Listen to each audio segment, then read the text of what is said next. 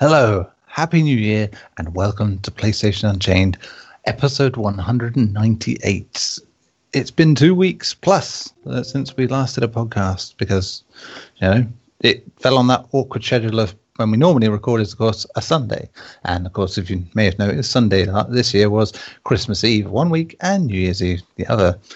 So, not so easy to get things done. Um, I'm, of course, your host, again, Neil Bolt, and I am joined by a packed cast of people, one of whom could be dead by the end of this episode. Who will it be? Will it be the Armenian Argonaut, Gary Bagdasarov? Gary? I, I will fight to my very last breath. and I'm definitely taking one of you assholes with me. um, or will it be the poet laureate himself, Mr. Timothy New New What's New Pussycat? Whoa, whoa, whoa, whoa, whoa. With a lead off like that, it almost has to be. Tim is going to get killed by his cats, finally. I can see it. Will it be the new reigning platinum eating machine that is Alfonso Boxhill? What do you reckon, Alfonso? No, it, it can't. It can't be me because I still got to get partners. I got to still catch up to Tim. You know, so it, it, it can't be me. More on that in a bit. will it, will it be the slithering, sexy god that is Ben Shillabere Hall? Well, you know, it could be me, but then with the amount of podcasts I do nowadays, I could just be recreated from all the different audio clips. Yeah. I mean, who's to say you aren't already some sort of, you know, AI that's just spreading out across the podcast network? well, if it's none of us, then it could only leave one more person. Someone who's not been around for a while. Somebody that has been pushing his himself to the limit in the gym. To go, to got go Pace. yeah. He's been gyrating for the ladies, getting those dollar bills stuck down that G string so he can go and get to the big bright lights of London. It is possibly Michael Muscles Harradence. Hello, Michael. Hello, Neil. very could very well be me. but Now- I'm sure I shall come back from the dead with the T virus and bite you in the ass. Yes, um, this is a to- totally not subtle way of uh, saying that this is uh, Mike's last podcast. As uh, even- it's his first of the year, first in a long while, but it's also his last. Last. because Mike is sadly moving on. Uh, Sadly for us, no, for him. But you'll be This is able to catch him on the video. Uh, well, I just wanted to get that out of the way first, Yeah. instead of like crying and, and shouting at you for the entire podcast, That's fine. asking why you are leaving us. Why would you leave us? Why would you do this? You're hurting your family. I already started that. It's too late. well, feel free to just do that uh, now and again during the whole podcast. We'll just we'll just ask him Bradley, shout out. why. Mike? You're tearing me apart, Michael. Just guilt trip him throughout the entire podcast. oh, man. Well, you, you couldn't have picked a better time to come on the podcast, at least because because of the gap we've had and you know a, a lack of people. But um, we haven't done our game of the year stuff on here. You know, obviously PSU had their own game of the year stuff, which apparently is a very rigged game of the year awards because you know Persona Five won a lot of stuff, and because if you don't like that, that apparently means that everyone else is wrong. Naming no names on that one. Um, but yes, here, of course, we, we are just but a few individuals and we have our own little opinions and may vary from that. So we're just going to talk about the games we enjoyed from last year, maybe even the games we didn't and were quite disappointed about, you know? I mean, could go on forever about most of them. But Mike, as your time is probably a little more fleeting because you could be murdered any second. I mean, sorry, you, you, may, you may run out of time. Um, you know, uh, I know you don't get to play many games in, a- in a calendar year here because you know you're doing the news all the time. I mean, ho- hopefully that gets to change for you. Maybe that's that'll be your thing at least this year. You'll get to play more games with them being around you all the time uh, Yeah. in an office format. So you know, you, you'll be like some cultured hipster by the end of the year. Um, I would rather die than be called a hipster. pick a title straight. We'll, we'll sort of go around table. Everyone will pick a Yeah. title they enjoyed, and then we'll just keep going until we're like, well, okay, we could scrape the barrel a bit. But um, what for you was your, your favorite, your, your most cherished title from last year in the few that you did get to play? Um, oh god, well, one that immediately comes to um, mind, obviously Resident Evil Seven, but I have to admit, Assassin's Creed Origins did it for me. Oh I- boy, yeah. I I loved that game. That was such a great game. It was.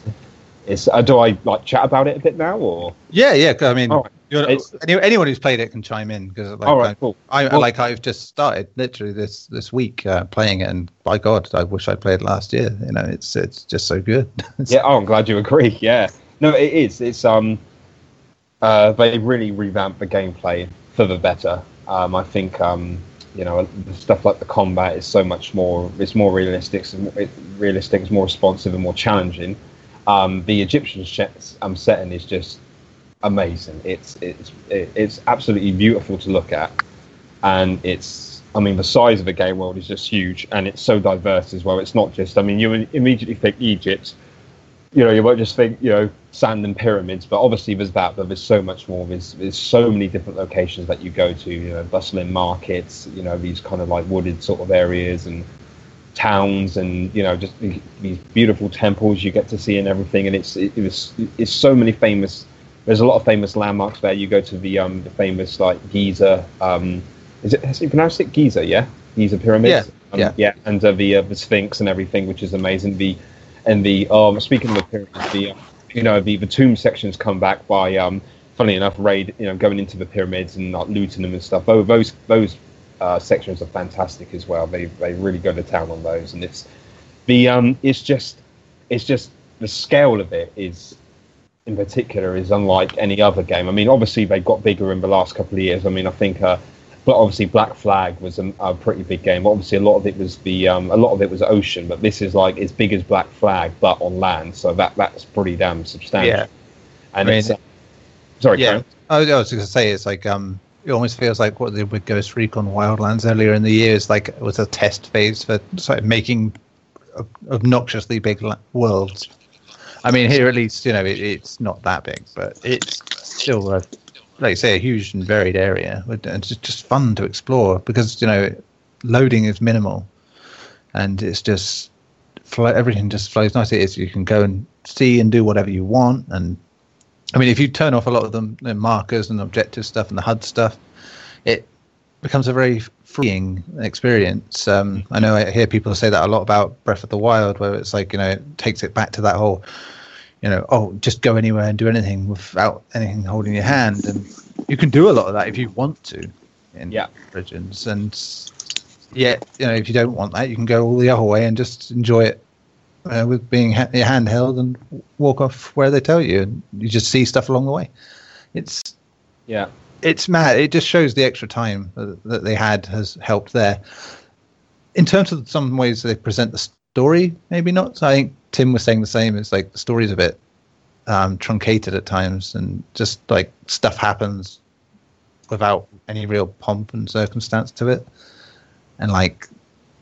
But yet the characters are nice enough, you know. It's like uh, Bayek is and his wife are just great, you know. It's like likable characters again, which is Definitely, yeah. I mean, his his his voice actor is bloody fantastic.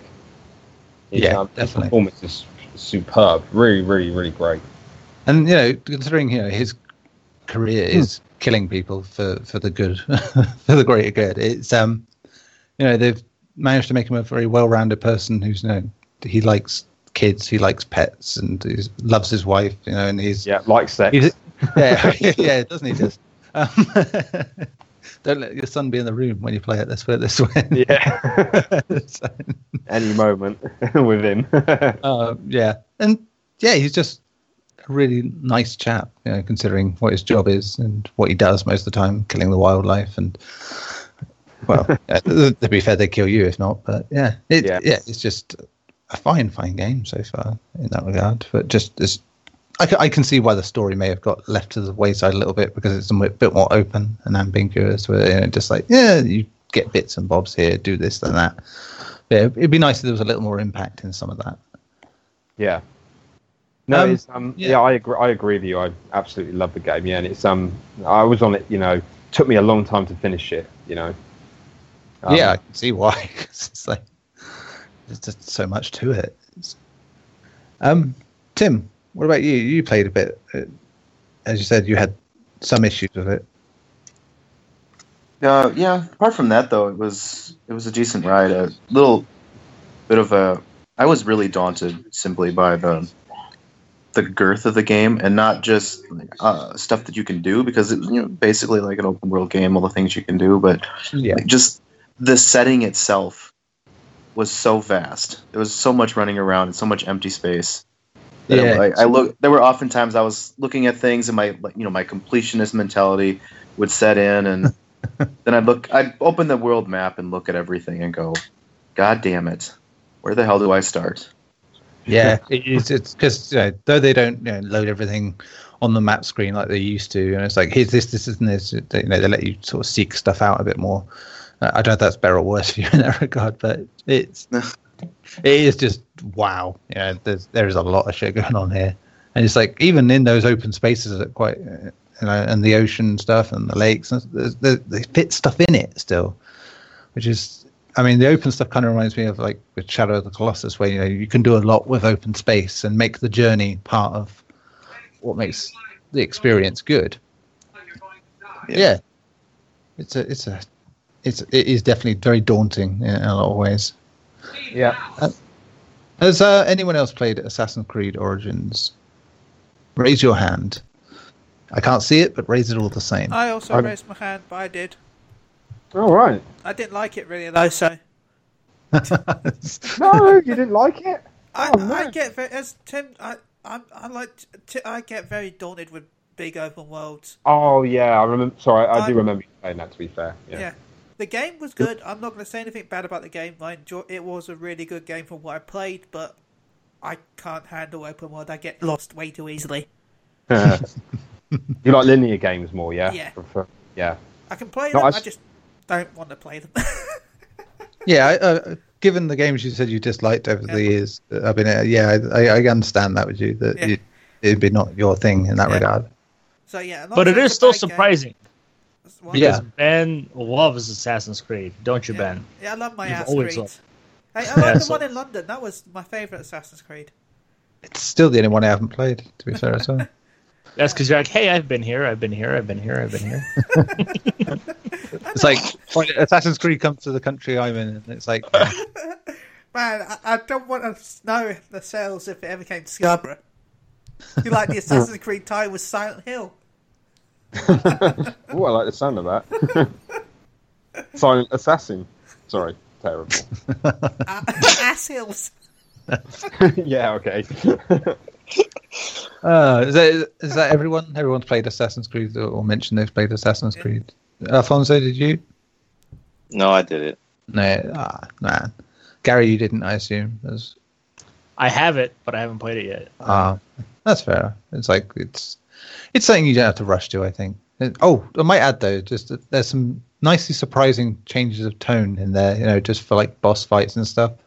They're just like out of the blue nuts stuff, and it's I like that. I, I even quite enjoyed the uh, the Final Fantasy 15 spin-off mission. Uh, for as stupid and small as it was, it was interesting at least, and uh, a nice little weapon out of it. So, so but yeah, very good game. Nice to see it. It's the first time I've loved an Assassin's Creed since Revelations. Uh, that's not a popular popular one, but that's the last time I really liked the series at all. So, yeah, good stuff. Um, Ben, you have played some games last I year. have.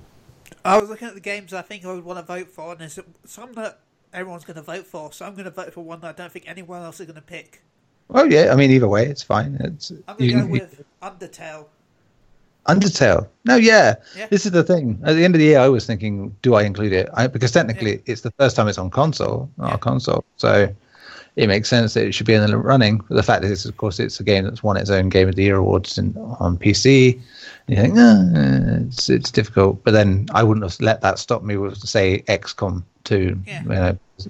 So yeah, I think it, it's unfortunate it doesn't get talked about in that regard, especially as it's probably the best thing that came out on Vita last year as well. And it was cross-buy, so you know you got your PS Yeah. your PS Vita version. yeah, Undertale, smart, smart game. You know, just words don't fact you do can it play justice. whole game without killing anyone. Make friends, Yeah. everything. That's it. Obviously, it's got that very uh, Tim- earthbound. Tim it has a very easy platinum.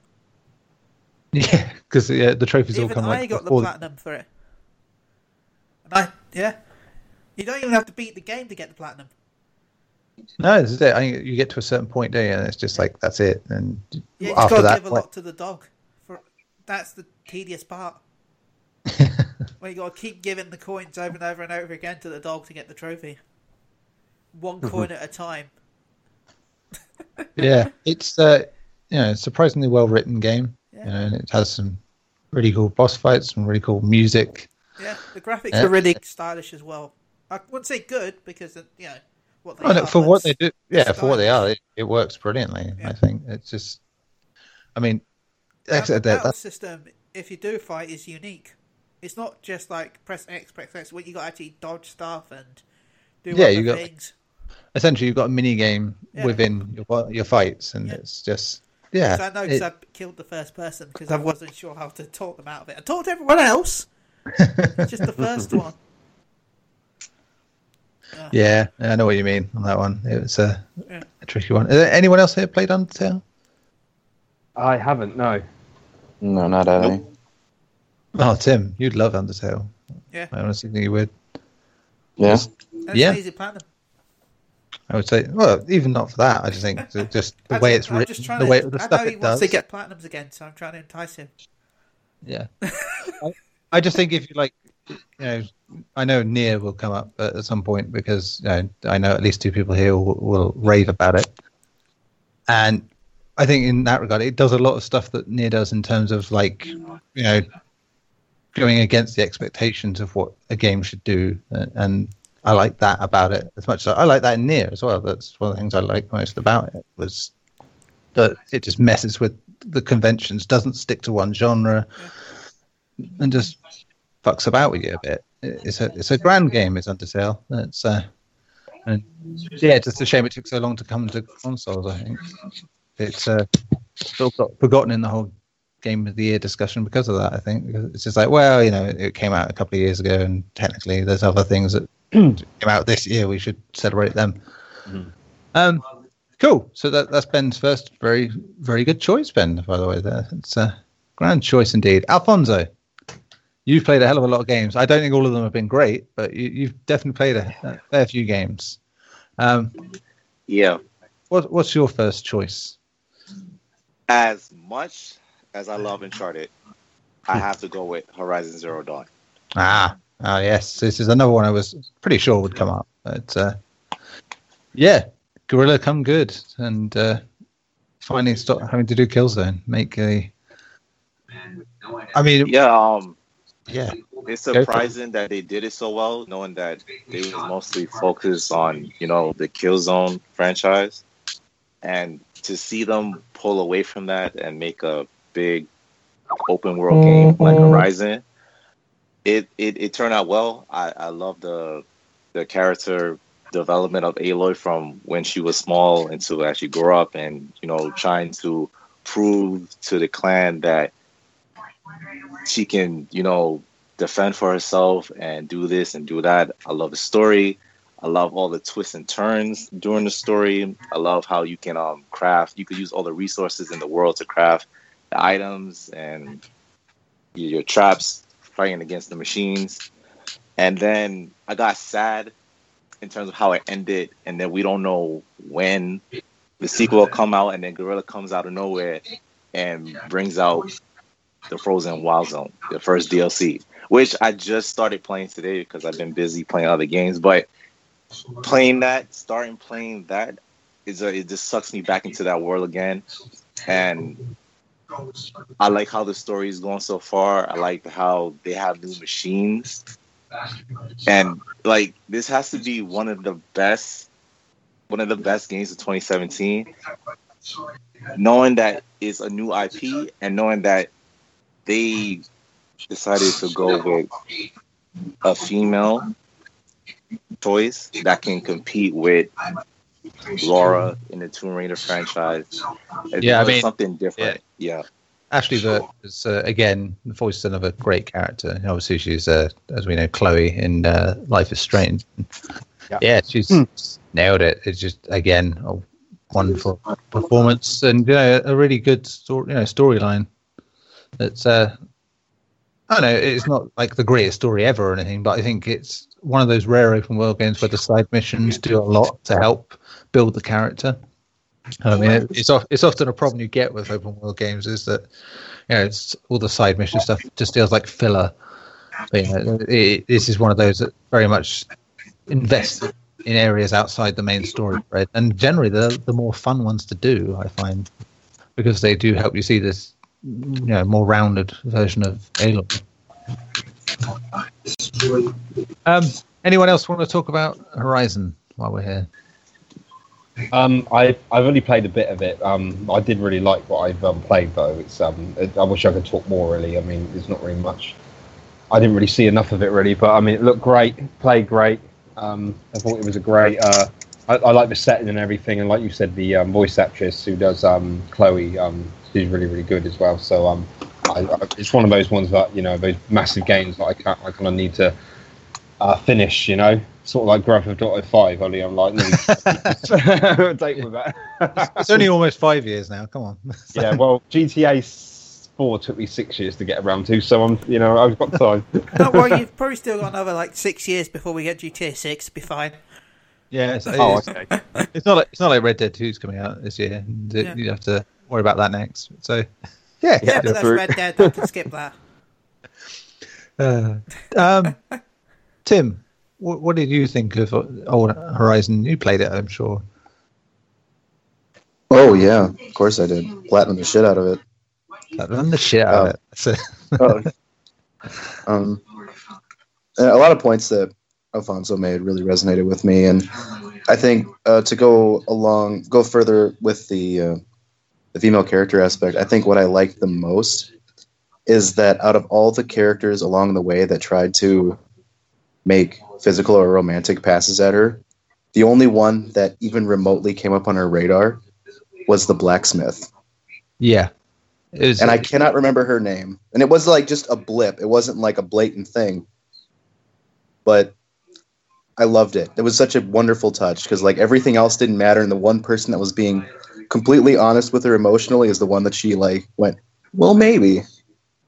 yeah, and it made it fit with her character perfectly. Yeah. thought. you know the way she re- interacted with people, it made sense that she would be like that. Which again, just credit to. I, I would never have said Guerrilla had the best writing in games before this, but yeah, uh, they certainly found it for this one. And to her credit, the blacksmith is just wonderful, like Hmm. all around, all around wonderful. And I can never remember her name because I'm a terrible person and bad with names. But Yeah, same, same. It's like uh, I find myself often looking it up because I need to know it. I just can't remember. Yeah, it was But- like it was like literally yesterday when I was watching the Mummy. Yeah, yeah because Assassin's Creed, um, and just like I was, I was trying to rem- remember the name of Oded Fehr's character, uh, which is Ardeth Bay, and it's like I, I was like Oh, the amount of times I, the amount of times I've seen that film, I can't remember the name. I was I was just going to say, um, Neil, what? Please let me, please let you um, say the Brendan Fraser mummy and not the Tom Cruise mummy. oh yeah, that's that. It, it just blew my mind as well that I hadn't ever clicked on that. Obviously, he was a med guy as well. just yeah, like, he was, wasn't he? Yeah, It's like- the guy. But about that, I just like to say, Hey, Pharaoh's body. Watch Yeah. Out. Uh, I was even more mind blown when I discovered today that like the Assassin's Creed DLC that's coming out is basically mummies in the basically where they set the mummy. So it's like Oh, what, what? City of the Dead. yeah, Yeah. and like that whole thing. It's like uh, that sounds cool. It's like Oh, that's pretty much what you want. So but Neil, cool. you say that Guerrilla Games aren't known for their writing in games. The problem is they've always had really good writing. The Killzone series had a lot of good lore. The only problem was it was all on websites instead of the actual Yeah. game. Exactly. You know, like most of the plot of Kingdom Hearts is on the on the internet and rather than in the uh, games. Because So, you had yeah. like the website, lore website. You had a, so much that Killzone had a really good really good history and I really yeah really good characters. The problem was they just didn't put them in the actual game. They just That's it. And this time, yeah, this time they managed it. Like like the Helghast being the actual good guys in reality. yeah. Yeah, I say we're the assholes. yeah. they never told you that. They made the Helghast seem pretty Well, evil. I guess it. I, I- I guess it was a social whatever that word is because they're like oh, but the reason why the Helghast look like bad guys is because history is written by the winners and ISA are the winners. Pretty much, yeah. yeah, This is fact. that's it. Yeah. So let's put it this way: they've grown into it and found someone who can make that sort of stuff come into the game Yeah. and uh, make it work. So yeah, uh, yeah, it's good in that regard. I think the only thing I missed from it in a way now, just uh, having played stuff like uh, Shadow of War and Assassin's Creed, is just a bit more climbing. Just that it, she, yeah, very much hopping all over the place where Aloy is concerned, and it, maybe for a sequel, it'd be nice to have a bit more sort of climby stuff. Uh, just especially as you know when you're in an open world that is mostly nature, it would make sense. But yeah, we shall see. It's okay Justin. because you're going to get your God of War game in March, and it's going to be mostly on a boat. Yeah, which is fine. I, again, Assassin's Creed. It, there's lots of boating, and I like the boating, which is uh, so. Apart from when I accidentally set fire to the boat multiple times.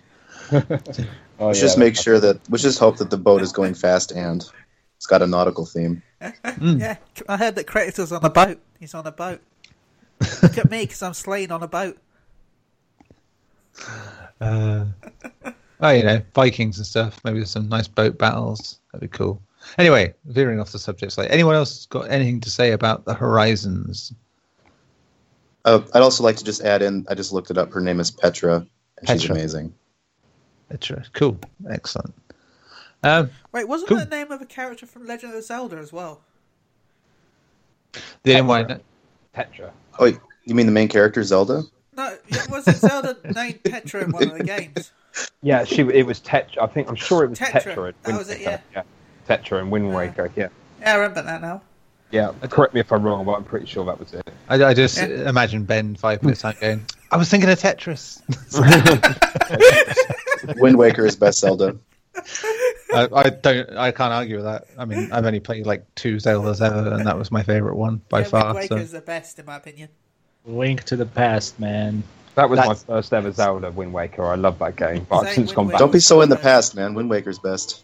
Link to the past. You just haven't played it properly. I played But- Link to the Past for the first Fact. time um, a few years ago, and oh, I love that game. But yeah, Wind Waker was my favourite. So um, I mean, my first. So I'm very uh, quite attached. Yeah, Wind to that. Waker was my first Zelda, and then I tried hmm. Link to the Past and Majora's Mask and on the GameCube. Actually, I'll tell you what my favorite Zelda game is. Okami. There you go. There we go. Okami. can't your be. favourite Zelda game is Darkstalkers, Darksiders. Yeah, I mean that's a good shout too. But anyway, oh, we, we've gone off the, the beaten track. So we've talked to Mike, we talked to Alfonso, and talked to Ben. Gary, pick a game. Preferably.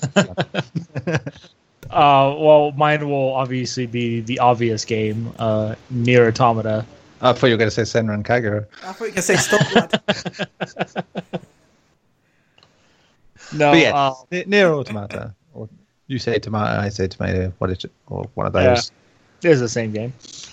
Uh, yeah, I don't know how much more I can talk about it. Uh, it's, it's I hope it a lot more.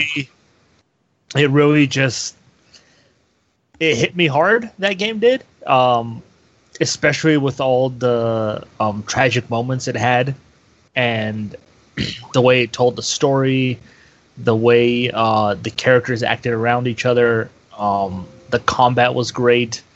Um, it's one of those games where, for those who don't know, still, um, I had absolutely no desire or want to play that game. Um, and then when I got the chance to play it, uh, which I inherited the review for it from somebody else. They're the Um, best reviews I find. The, the ones you accidentally inherit and oh, I like this game. Yeah. No. Um, and you know, I played it and I thought it was okay. It's a good game. It's not amazing.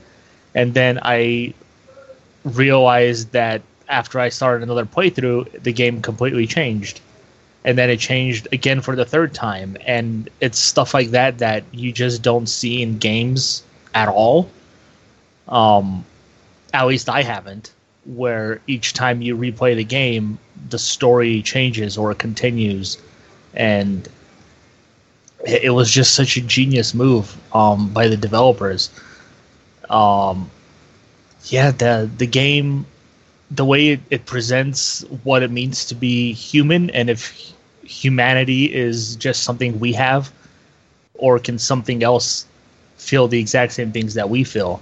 You know, a lot of the side quests in, especially the side quests in Nier, um, are so tragic for almost all the characters. Um, you run into a robot standing on, you know, atop of a building, contemplating his own existence and whether he wants to kill himself or not. You know, it's things like that that really kind of push buttons you didn't think you had, hmm. or you didn't even care to have. And it's just an amazing experience. You know, that game did things for me that the only other game that made me feel that way was The Last of Us, where it was it, it was one of those games where after I've played it, I didn't feel like I wanted to play anything else because I didn't feel anything else could ever compare to it. Sure. Yeah. And after I had finished Nier, and for those who don't know, when you finish the third playthrough of Nier, the end credits scene in that game, not the scene, but the actual credits that are scrolling. Please don't talk about it. Please don't talk about it. I'll just say I that mean- it's one it's one of the most amazing things. And Okay. I know I talked to Tim about it. I think I've talked to you as well about it, Neil, and I talked to Chris, uh, who also writes for the site now. Um, we all took a completely different experience out of that credit scene Yeah. or that of what happened during the credits there and it's things that you can talk about that everybody's experienced but everybody took something completely different out of it and i think that is what Nier Automata did is everybody who played it experienced the same game but completely took different things out of it Yeah, definitely. I definitely agree on that. I mean, I think uh, we had this discussion at the time. It felt like I was being very down on it as a game because I was I went into it thinking, well, you guys love it. I'm and from everything I'd heard, it sounds like I should love it too. I had an issue with a bunch of stuff. That's fair to say, but at the same time, there's so much inventive, just one of a kind moments in the game that just just you just sit back and go, yeah, you know, respect for that. That's damn clever. And it's like even when it's not emotional stuff, and there's just stuff that's just stupid and absurd. You know, it, it's done so well that you just like you'll. li- I mean, it's rare for a game to make me laugh out loud, but there were bits in that that did. Um, without spoilers, the Romeo and Juliet thing. Just, just the use of language in that was just hilarious, and I just like, it's just like brilliant. I love, I love that they're doing this, and it, again, on another level, it was smart for what they were doing and trying to do by doing that. And it's just it, the game is full of those moments, just stuff where they can combine, you know, emotions and make something unique out of it. It's uh, and it, it, that sort of extends into how the game itself plays. You know, it's very much a platinum game in some ways, but it's also a twin stick shooter. And it's also this, that, and the other, and it's just it just does Yeah, crazy just stuff. mixing so many things even changing the entire soundtrack to sound like 8-bit retro yeah, and make I mean, it so well too Ah, yeah. That's just, it's just things you happen upon. The, the side story again. We were saying about open worlds. I know this isn't strictly open world in the same way, but mm-hmm. side quests in that are very important. You know, to everything that's going on, and it's yeah another of those games where it's very well done, and there's always some meaning behind what's going on, and you're learning more about the, the themes of the game. You know, it's like it's a very hard game to talk about without people having played it. And that, that's the way to say it for sure. And as you Yeah. say, I think having different reactions to it, good, bad, whatever, I think is a sign of you know, a very smart game. You know, that to hark back, I always this is what I always say about MGS2. It's like that it could have such a divisive, you know, opinions everywhere about it. Just shows you what kind of game it is. You know, it's yeah it's I, game I'm, I'm glad you, Yeah, i'm glad you said that it's hard to talk about it without having played it to somebody like i tried to explain it to my cousin and all he did was like so it's like iRobot is it like ex machina is that what you're talking about i was like yes and no, completely, you know, out there. Like it's really hard to convey some of the things that go on in that game in into words, um, without giving out the whole picture of it. Um, Yeah, Yeah. definitely. Um, Tim, I know, I know you must have many words too on this game as well. Many, but and I'd I'd actually like to extrapolate a lot of things off what he just said. Yeah, Uh, but I honestly would like to just save it for a Nier focused podcast yeah. 'Cause I I, mean, have we, a we want to do ton that. So of things to talk about. yeah, Um, we, we, we will resurrect that idea this year of uh, having one game themed podcasts again because Maybe by then I'll have bought it. but I think if I wanted to add one thing Yeah. about this, it's kind of an expression on the gaming industry in 2017 as in a whole, as a whole. Like, as much as Nier affected me the most, uh, affected me as it did, it's not my top game no, this year. Like that, Nier affected me in ways I didn't think. Not only video games, but anything could affect me yeah, I, I and it goes along those lines with the way the game ended. Like what what like the ending credits and things and made me do things i'd never been able to do before. Like a lot of things been hypothetical but it was awakening. And yeah i would really like to talk about those in a, a spoiler open environment and this is Yeah. not one of them. Yeah, when you know But- your audience is going to know what you're talking about as well, it's it, it does help, I think, because just talking on a podcast like this would be just yeah, you'd lose the impact. Yeah, I, I agree with you that that it's like despite the impacts it can have, it's like for me, you know, I, this does come to the fact that I played a lot of games last year, but it, it didn't crack my top ten, but it's just shows the quality of how many damn games there were out last year that were really good. So but yeah, it's it's still a very good game. It has to be said. Anyone else play? Yeah. What was that? Was that? Oh shit, I'm not muted.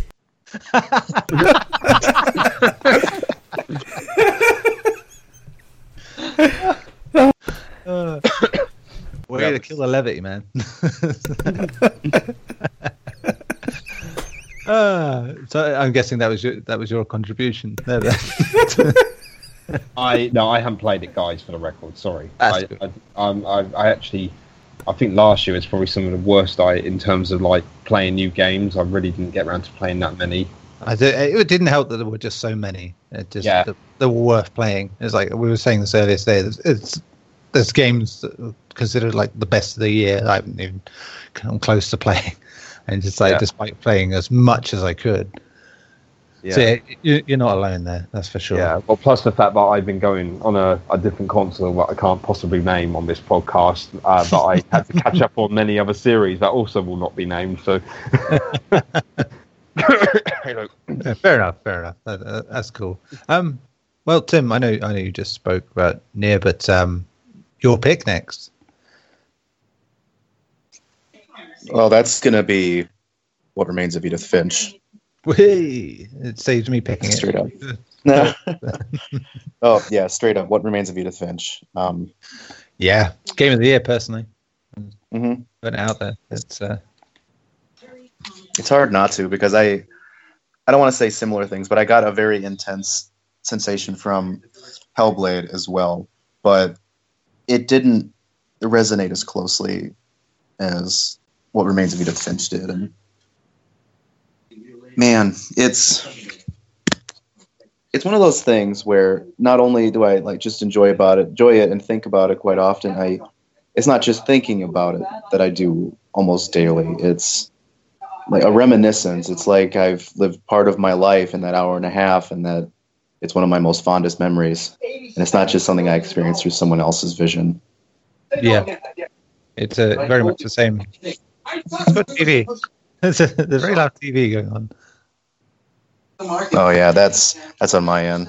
Ah, so, sorry, just making sure it was okay. Um, yeah, and can't disagree with you there. I think not only in it's, I mean, the story is uh, well told anyway, but it's the way it's presented and done. You know, basically, it's like we've mentioned this about Nier about Undertale already. It's like it does things differently you know, for the genre it's in. I mean, there are sections in that game that are just like, how do people not do stuff like this more often? How you just it makes a lot of that genre feel lazy almost, which is unfair, I know, but it, it does because you just see the invention that goes into some of that, and you're like, what the hell, man? I, I never thought this would work. It's like it doesn't just work on like, oh, this is smart. They're combining this kind of gameplay with this kind of story. It's the fact that it works not just on a gameplay level, but on the storytelling level, and like you're feeling the emotions of the character's story at the time. Um, I'm thinking of the um, the fish place in particular Oh here yeah. because Jesus Christ, it's just sublime. Uh, It's one of many Are sublime you areas. talking about yeah. the bit where with the chopping the heads off? yeah, Yep. and Oh yeah. that's it. I mean, just the fact that it, it's doing that, telling the story of how mundane this job is and how much it makes you just want Yeah. to just live in your own head, and and also replicating that in the game, and it's just like it's genius. I mean, it's, oh my god, it's just like real life. yeah, I mean, it's a scary part, and that's why it hits all the Yeah. more. Um, the, the Gregory scene, without again not wanting to spoil anything, I, I'm saying a name literally because it makes otherwise it's it, it was heartbreaking. And we said on the uh, special podcast we did, if you want to go back, it is on the Unchained uh, list from last year. Um, through personal experiences, it was a very close thing for me, and uh, it was something that was both beautiful and horrible at the same time. And again, it's just amazing that they managed to convey that perfectly in, in just. It's again one of those things you, you'd have to play it to really appreciate it, and then again, maybe you'd have to have that life experience to make it click in the same way. But still, wow, you know. Sorry, Tim. I feel like I'm taking it all from you. So- but I, you uh. know, I, lo- I love this game as well. So- No, you're good. I you're saying a lot of things that I would say. It's yeah. I don't know. Without spoiling, I can't really talk about it much. I, I think about it and all the things I want to say, and I go, "Well, this is pretty much spoiler territory." yeah. Um, Um, I don't know if you saw yesterday um, when in our personal works, like I, I posted uh, a ResetEra as a, a guy that had played the game and basically had had no understanding of what he was playing, and it was it was honestly the worst take I've seen on a game in many many years. Uh, I mean, I, I get not liking a game, but it's just every criticism was like you've clearly missed the point. You know, and just oh, it, it hurt internally to, to read it. And Well, it's I had to yeah. buy it after talking about it on the podcast, and then sending a Twitter message, and then having the developers respond. Yeah, that's it. Multiple times. So I mean, yeah, I mean, I'm like, well, I have to buy this now, don't I? I mean, even answered uh, one of the things Tim brought up in that podcast as well, which is like mad. Just yeah, special game. I mean, for most of the year, I thought one game was going to be my game of the year, and this it this grew into my game of the year because, as Tim said, it just stays in your head and just you remember things about it, and just I've also playing games similar afterwards and just thinking, wow, this just doesn't feel as good. just like, like just man, I, I it's it's hard. I think maybe for me again with stuff like Nier, maybe that's why some of the stuff didn't hit quite as well as it could have because I played Edith- Finch first, and so it was a. That's the I don't part. know about that because I hadn't honestly I hadn't finished Nier until well after Hmm. I played Edith Finch. I, I think I was guess just again, enough time. Yeah, I, I, I mean, it may just be just what resonates with who, and in that case, but yeah. Anyway, Edith Finch, wow, damn good game. I think uh, in PSU's top end of the year, it was number four as well. So, so we, we did well out of that, guys. We did well. Yeah, Oh, especially so for a game that not everyone played. yeah, I mean, and it was also our indie game of the year, uh, quite deservedly so. Uh, so that leaves me to pick a game. Hmm. So we've had lots of things on story and exploration. Ooh, there's so many games. it's gonna be tough. Um, again, as I said, having played so many games, it sounds like a brag every time I say it. I hate it, but um, yeah, it just makes it very difficult to sort of choose stuff and like not leave stuff out. Oh, I'll go on. I'll make it simple. Um, on a personal level, it had to be up there. Um, Sonic Mania, right? Because Sonic is very much a part of why I, I fell in love with video games. Um, though I had, like I said, X Spectrum first as a console or, or a computer, if you will. Um, my first personal console was a Mega Drive Genesis, um, and with Sonic the Hedgehog, and just wow, it was it blew my mind. I loved it. I just adored it, and that, and then Sonic Two just made it perfect for me.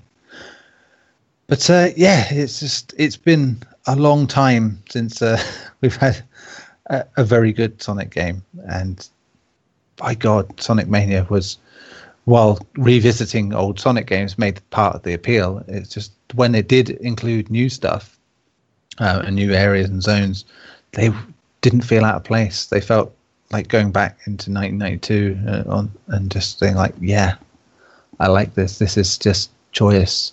I mean, I saw a lot at the time of people going, "This game's hard. This game's hard." Much like we heard with uh, the Crash Bandicoot trilogy. And it's like, no, well, yeah, because it comes from era Ah, where reminds me when they like Crash Bandicoots is the Dark Souls of platforming. oh, don't, don't even. That's why I say that. But yeah, um, there's not a lot to say about that. I just think that it's fluid. It, uh, obviously, it's made by people who've been making like uh, mod versions of the game for years, so it, it's understandable. They love the games themselves, and you can feel that in what they've done with it. And the soundtrack, oh boy! And again, not just the old tracks where they've remixed them nicely, and the levels where they've remixed it, but boy, the everything's just perfect. And yeah, it even made me quite soft on Sonic Forces when that came out because you know obviously that's the shit side of Sonic games and uh, in, in a lot of ways, but it's also just it's just after having uh, having a great Sonic game again, it just felt like yeah, I'll, give you a pass. You, you, you're not that bad. I uh, I enjoyed myself. You have decent-ish music. Oh yeah, oh yeah. I mean, Sonic Forces has lovely music. I love it, but uh, it, it's no Sonic Mania. So yeah, Sonic Mania is my surprising choice first. Um, but then I didn't get to do um, uh, what remains of Edith Finch on that, so I suppose that it would it had to be something a bit different. Let's go around again, Mike. Again, as I said, you've not played a lot, but uh, pick another game that uh, stuck out for you. Oh, I think um, I think you mentioned it. In fact, if I if I yeah. Sorry, I was just gonna. Sorry, I was just gonna add to what you were saying about. I um, should have cut in, but I, I did play Sonic Mania, Hmm. and um, absolutely loved it. I, it's funny. I actually I was around my mate's house a week before last, and I completed it there, and um, I didn't get all the emeralds, but yeah, that that game's brilliant in every in every which way. The new levels, the old classics revisited. It's a fantastic game. And I've also played Sonic Forces, and oddly enough, and you know, it's not terrible, like you said. it, it's not the worst of those kind. No. Know. It's So- not. It's not out of all the new Sonic, the new kind of Sonic games they've done, like since um, Sonic 06, the notorious Sonic 06. It's it's one of the better ones, that's for sure. Um, yeah. Um. Sorry. Yeah. Uh, Resident Evil 7. I mean, I have to mention that. um, Yeah. Yeah. I uh, I did. Um, I got that on release day, and um, I've played it. Um, I've I think I went through I went through the game. I went through the game on normal, and then on um, uh, Madhouse, which was uh, well, yeah, that got me tearing my hair out a bit. But it's um, it's an interesting game, Resident Evil Seven, because it's one of those games where you um, I think like mostly it mostly happens with new Resident Evil games where it's like you know, oh, a new Resident Evil game, awesome, you know, and it's like you're you're fully hyped up about it and stuff. And in my case, I've been watching all every single trailer and screenshot over the you know for six months before it was out, and obviously reporting on it for work. And it's like now I've had time to think more about it and stuff, and I finished the DLC, which I, which I actually quite like. You know, it's um, yeah, it's I still like it. It's still a great game, and I think um, the just the um, it's still a case where the last third of the game really lets it down. I think it just got it, it just got a little bit too shooty, and um, it suffers from repetition really badly. It's um, uh, the the in terms of the enemies, the molded, they're just not. They they look so similar, even though you Yeah. have kinds of enemies, they're just so repetitive in terms of their um their the, their design. And I think that Resident Evil has always been very it's always had a very strong lineup of enemies in, in the sense that you know you start off with zombies dogs and crows progress to hunters or lickers and you'd have your bosses in between and a couple of others they they the pacing of that and the distribution in terms of where they came up in the game was always really good but with this it was literally obviously you had the bakers who were fantastic and then you had the molded and it was like oh molded wow oh a four-legged molded oh a fat molded okay cool what's next you know and they didn't never came up you know so that disappointed me. But apart from that, the, the, good parts were absolutely fantastic. I mean, like I said, the Bakers were great enemies. The, the, the fear factor they brought was um, is something that I haven't really felt since Nemesis, which is a, a big compliment, obviously, to everyone who knows how much Yeah. I love Resident Evil, the old classics, especially that. And um, the location was brilliant, a great throwback to the original game. All the little uh, Easter eggs in there are a great touch as well. The, they just they nailed the for me they nailed the quintessential kind of Resident Evil old school vibe. You know the the combination of um, solving puzzles, which are actually a lot more complicated than just oh look here's a key and here's the lock. You know they're actually they weren't they're not the hardest in the series, but at least they they were quite interesting. Their design Yeah. was quite interesting. It, it was like a lot of um, Resi Seven is like a middle road. It's like trying to keep the newer fans on board and keep and you know keep the older fans sweet as well. It's like it's like it's not going to be as hard and clunky as the original games, but it's not going to be moronically stupid. yeah, like five and six especially. Yeah, where you literally didn't. Yeah, pushing boxes were about as complicated as it got. Um, but yeah, um, as I was saying, but you know, they nailed that whole rhythm of the the free What I call is like the, the holy triangle of like Resident Evil is um, ammo conservation, puzzle solving, and exploration. They just nailed Yeah. three of those key elements. Um, I really think they did. Um, How you could add another pillar to that, I guess, with um, uh, I don't know, like the enemies or whatever. But no, th- those three core elements for me are what made Resident Evil so special, and they really nailed those. And you know, even though, like I said, the ending I think let it down, there was some still cool parts at the end. I mean, the you know, it was you know the combat was this combat is pretty solid, so it was kind of fun, shoot blowing away all the mold in, in places. And I think the the end, I'm obviously I'm not going to spoil it, but the ending part did get kind of like, you know, when you go when you go I'm trying to say this right sort When You you revisit a familiar location and it's but it's changed. It's kind of like trippy. I'm sure you guys know Yeah. what I mean when you go back uh, before the final boss. That that particular part was quite cool, and like the little and the little bit at the end, the uh, like the uh, uh, kind of cameo. Uh, yeah, the cameo slash homage to the original, sort of. Yeah. in, a- in the Yeah. way that it's out. But at the same time, it, I think the other criticism I had that end part was that a lot of it was uh, not on rails, but just you, the control was wrenched from you a bit much. And just like Yeah. when you think back to classic Resi, it's like you had control right to the end. You know, it's like Yeah. and did everything. It just felt like, yeah, I didn't. Nah, come on, give it, give us me a bit more than a copy of what that happened at the end of Call of Duty Modern Warfare Two. Yeah, it'd be nice Yeah. to to change it up a bit. But yeah, as you say, it's annoying that final section. Know, the the we're not going to mention it again, spoilers, but uh, it just it kills the pace uh, in an unfortunate way. But it, it should not take away from the fact that the first hours of that game are just mm, brilliant, very Texas Chainsaw in, in all the right ways, and uh, it just yeah, just mental.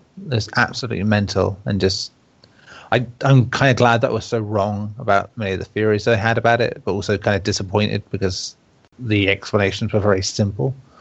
You know, for what was actually in the game. But yeah, it was still Yeah. not so just taking a different route, but also being very Resident Evil. And I was, I was very pleased with that. Again, another one of those games for me where it's like it didn't make my top ten, but I really and really liked it, and easily the best Resident Evil I played in a few years. That isn't like ports. So, yeah, yeah. exactly. Um, Yeah. Um, and the it's worth Yeah. it's worth mentioning. Sorry, the uh, DLC was actually pretty good. Now all of it's out now. That was um that was quite good. Obviously, it's um um I mean, not a hero is like pretty action based, and um End of Zoe is just is I don't know. Has anyone played End of Zoe the DLC yet? No, no, I've heard uh, you know the rumblings about it, but uh, Yeah, that's just it's insane. It's just hilariously stupid, but also pretty cool as well. It's yeah, yeah. You uh, just play it. Trust me. It's just it's different. Put it that way. It's different to all the others in the sense of what weapons you're using and who you're playing as. Um, it's it's quite fun. Yeah, I think Yeah. I, I will definitely go back to that game when um, I've got PSVR. I think so. I want to try that in VR because I've heard so many good things about it. In that Yeah. regard, it'd be a crime not to try it. Yeah, definitely, definitely. Cool. Yeah. Excellent. Anyone else got anything to pitch in on Resi Seven? It's a lot easier in VR. Is it? Oh yeah, no. There you go. We have a someone who's played it in VR. Uh, that's uh, tell us. Tell us more. uh, um, well, you mostly do the aiming with your head. Yeah. Which so- yeah, make it easy. Like, eh, oh my god, like playing on the hardest difficulty, it's night and day. It's like playing on easy, essentially. Um, so easy to hit those uh, weak points and the headshots. You just slightly tilt your head and you're good to go. Um, yeah, Yeah, I suppose that means though you can keep the difficulty ramped up a bit and make it a bit more dangerous still. So yeah, yeah. I mean, you'll probably die in one or two hits, but it's still a lot easier. resources are pretty shitty too. The only problem is when you don't have resources and you're like trying to run past an enemy or Oh. run around, like you're just naturally moving your head, and bad Oh, shit man. constantly happens to you. oh man, yeah, that, that that's like like the worst is because like you can control your movements like with your head, right? But yeah, yeah. you also want to use the right analog stick as well, simply because you don't want to. It, the the headset, the the wires on the headset really get in the way of that game, especially when you're like, okay, I'm moving and I want to turn around and go the other way, and now I just wrap the whole wire around my body pretty much. Which yeah, at the wrong moment could scare the absolute shit out of you. So, yeah, easily. So in a way, you constantly use the right analog stick, but you just use your head to aim. But you don't want to use both at the same time because then you'll just kill yourself uh, and throw up right away. man, yeah, that doesn't doesn't sound as pleasant as I'd hoped in that regard. But yeah, Yeah. But yeah, fair enough. Um, anything else to say on it, or just that? No, um, I, I liked Resident Evil Seven. I like I've said before. I don't think it should have been a core title in the franchise. I think it should have been like a side story title.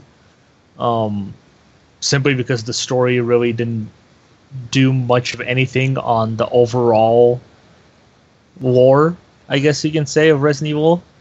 Yeah, I think the, the tricky part there is that they were trying to reboot and take it Yeah, in a new direction. Which, And, and let's be They- fair, they failed in a way because of how they ended it. So Yeah, and they just left Yeah. so many unanswered questions that I was hoping the DLC would answer. Like, why is Umbrella the good guys now? Um, like, and you you get somewhat of those answers in the Not a Hero DLC, but they're just such shitty answers that I- you yeah. don't understand Yeah, how.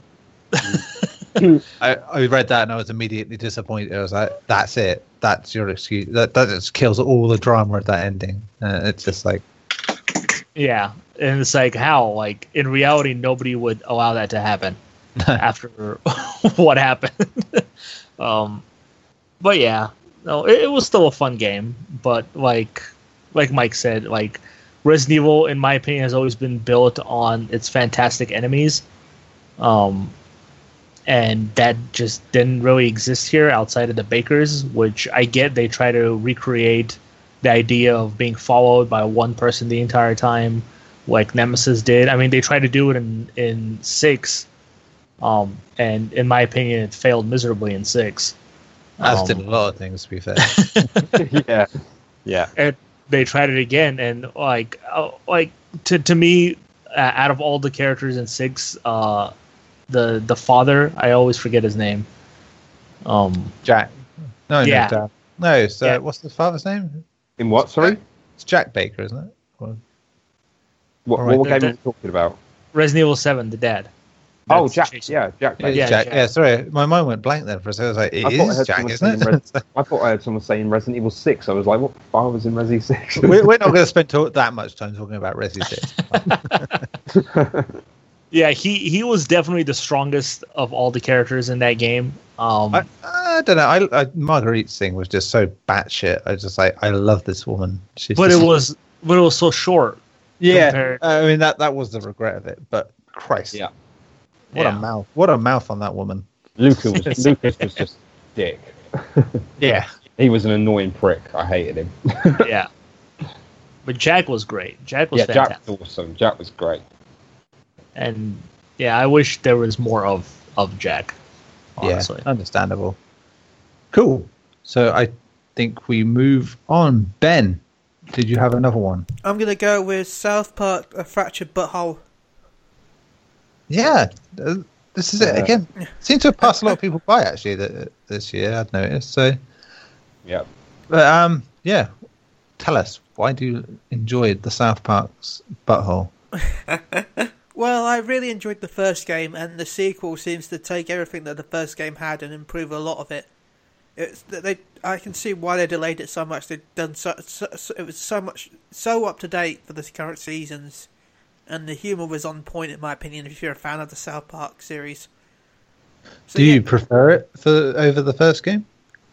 I, yeah, I prefer the combat so much better because um, you've got more. It's like a mix of XCOM and turn-based. Well, it's a mix of XCOM and like one of those old style RPGs, should we say? Yeah, Because you can move don't- your yeah. characters forward and you know strategically. Play. It's one of those you know strategic I know, I know what you mean. I know what you mean. That's it. But um, yeah, I just wonder because obviously the first game was very fa- fantasy based. This is more comic book based. Yeah, I was like, oh, uh, it surprised me that you, you enjoyed it more if that's the case. But uh, I well, it's there's the combat there's that helped me improve it. Yeah, it- I prefer the setting of the first one, but with the, the combat changes, I like this one because you don't just when you get you don't just sit there mindlessly pressing X after a while. Because you know you always have to work out the tactic. Because certain enemies will do AOE's, and they'll take their turn, put the markers on the floor, and then you got to move your characters around to attack, but not be hit. If you're not going to kill them. Yeah. So and use like you know the environment to your advantage, including certain boss fights where you have to use the environment to beat them. I'm not gonna say which because you know it's still spoilers, but yeah, understandable. Yeah. Cool. uh, the music was on point. The only thing I disliked was the summoning system. I don't Mm-hmm. like games where it forces me to only have a certain amount of items in the game. Especially when it's something as cool as that, where you're not going to get many of them. You know, you get like, fi I think, most 10 of each from Brightly. yeah. And that's it. Uh, for the entire inven- game. in- inventory cra- caps are the worst thing ever. Well, not not just inventory cap. There's crafting system, but there's only enough items in the game to craft ten. Oh, that's due to So that's it's not the lim- yeah. I don't mind having a cap of so many, and then I can craft some more. I don't mind that because I have to go talk to Morgan Freeman to craft, so that's fine. but it's when you limit me to how many I can have per game. That's when I get. Uh, yes, they're really overpowered. So that's it's a balancing thing, but at the same time, Yeah. I want if I want the fun of using. I yeah, I've got all these items, and my brain with an RPG is, oh, I could use it now. But what if the next boss is really hard and I'll need it for then? Oh no, I'll hold it for now. Okay, and then the next boss. Oh, but what if the next boss is even harder? Oh yeah, I better save it just in case. Next boss. oh, this boss is even harder than the last boss. I'm struggling. Yeah, but if you're struggling on this boss, then the next boss will be even harder. Oh yeah, good point. Final boss of the game. Uh, uh, okay, I guess I'll use them now. Oh, but what if there's a secret boss? Oh, good point. Uh, so the question is, did anyone else get round to playing it? Um, no. No. There you go. I- That's it. yeah, so I think again one of those games that there's so much out. I think it just got like lost a bit in the in the shuffle, which is fair enough. Which is but rare though. You know, it's something Ben's played and everyone else has not. Just like there isn't Final Fantasy. It's not bad, not bad, Ben. Hey, You- hey, my, hey, Tim and Gary have played Fantasy 14. That's true. But yeah. My apologies. Ah dear. Right. Um we'll move on then. Um Alfonso. Second pick. Un- Uncharted: The Lost Legacy. Yeah. I did suspect this was coming up. Tell me why. I was sad how Uncharted 4 ended. Yes, it, it ended great, but that that means we ain't getting no Uncharted no time soon. Then Naughty comes out of nowhere, doing a standalone game with two characters from um Uncharted 2 and 3 and Uncharted 4, Nadine and and Chloe. Then and they they done it right. It's brilliant. I I love the scenery in India and all the the monuments and the statues and all the artifacts that they collect. Um, I love their story. How they each have their own personal demons, but they're there together to help each other out and continue on finding the treasures they need to find. Um, it felt weird playing with Chloe as the main protagonist because you know it's always Nathan, and yes, he was mentioned and referenced, but it it's I feel like she still own it in her own way because it's not focused on Nathan, even though she he was mentioned as like this is me and my story and I'm gonna do this. Because they had mentioned it that yeah they worked together and he did help, but he's not here. This is me. I don't need him to help me, et cetera, et cetera. The only thing I didn't like about the story is the whole AI situation when I needed Nadine, she didn't help, but then when I don't need her, she's coming to my aid. But other than that, it, it was brilliant, and I loved it from beginning to end. Yeah, I, I mean, I, I agree. That I think, thankfully, there was we didn't know enough about Chloe in the main series that you know we got to this and like, well, we know most about you anyway, so what's the point? Uh, but you know, we learned a whole lot, and it was cool to learn. And I don't know, her character fits what Nathan Drake does normally better somehow because she's not really shown this aversion to being a bit of a bastard, you know. So you know, about things and killing people to get what she wants. And whereas it doesn't kind of fit Drake, Nathan Drake, in the same way. So yeah, it was it it she slipped into it quite naturally in that regard. Um, there's a lot of it's a, a very best of feel about some of the uh, set pieces, which were fine. Uh, uh, they did them better in some cases. I mean, the the finale is just like probably the best finale out the entire series, just because the rest are so yeah.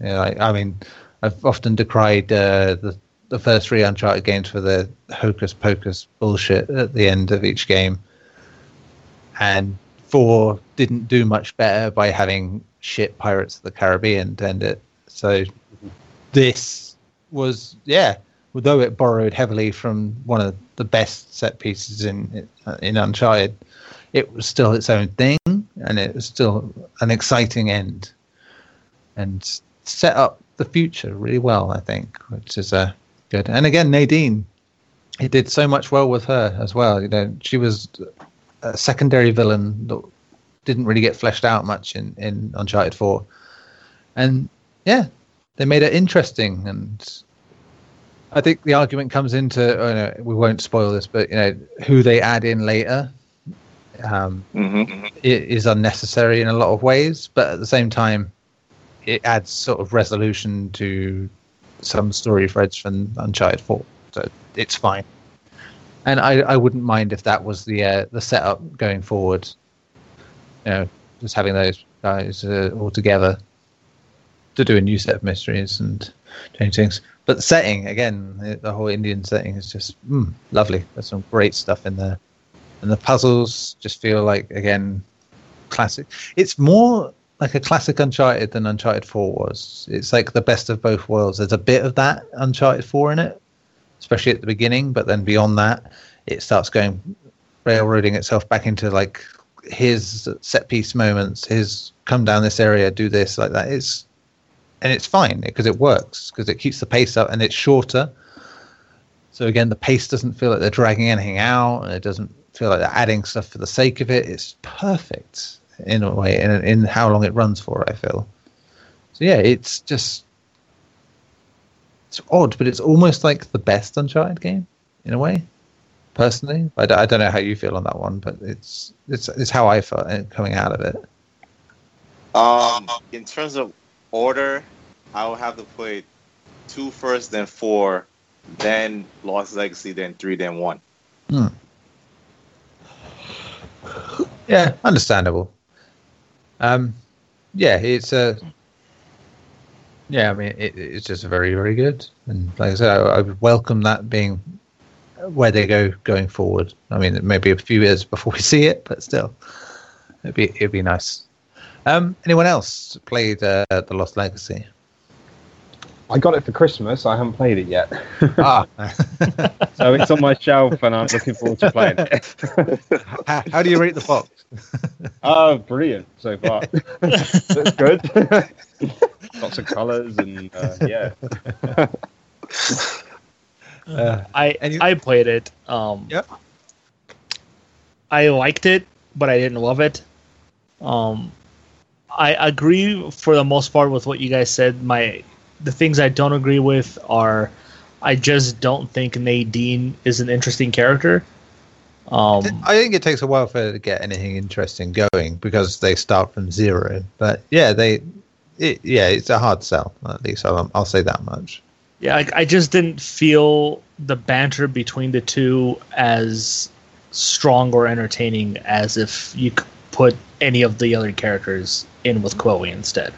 And again, it's probably because she's new, so we don't really know her at all. But even then, when they introduced Cutter, Cutter was way more interesting right off the bat. But you know, for me, like the character you guys that they introduced later on, I thought was a necessity, um, because I think that character added a lot more dynamic between not just Chloe and Nadine, but it added a whole big thing between the three of them, um, which it, it kind of goes with where they were going with the story of how Nadine hates Nathan Drake and how she just doesn't understand how you can like him and the fact that she tried to kill him and her and his brother. I think it uh, it, it adds a lot of stuff that I think it definitely needed story wise, especially with her characterization. Yeah, yeah, I agree with that much. I it's just that nagging feeling about it just being there because they were scared to just completely disconnect. You know, just Yeah, yeah. But yeah, um, I, I enjoyed it. I thought the the visuals were stunning, absolutely stunning. Um, the I, it, it's uh, one of those things where I I loved the Madagascar section from Uncharted Four, but they essentially just redid it in in this game, but they redid it as the whole area. Well, not the whole area, but pretty much like seventy percent of the game takes place in yeah. I mean that, one that giant area.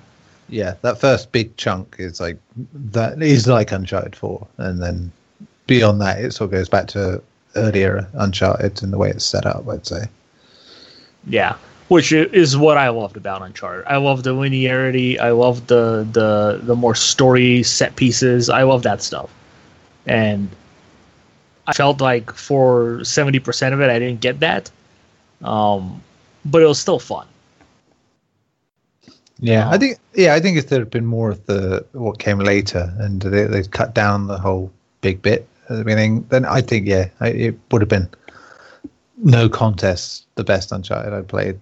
But, but yeah, it was it was a bit like you talked about the length of the game i um i i want my uncharted games to be long i actually never want this franchise to end because it's one of my favorite franchises and it's, it's just so easy to get into as a franchise. I think. it, it really is and i think it's just because of the writing and the characters that Hmm. make it so damn damn good Like if they say made that game with Lara Croft, I don't think it'd be as interesting.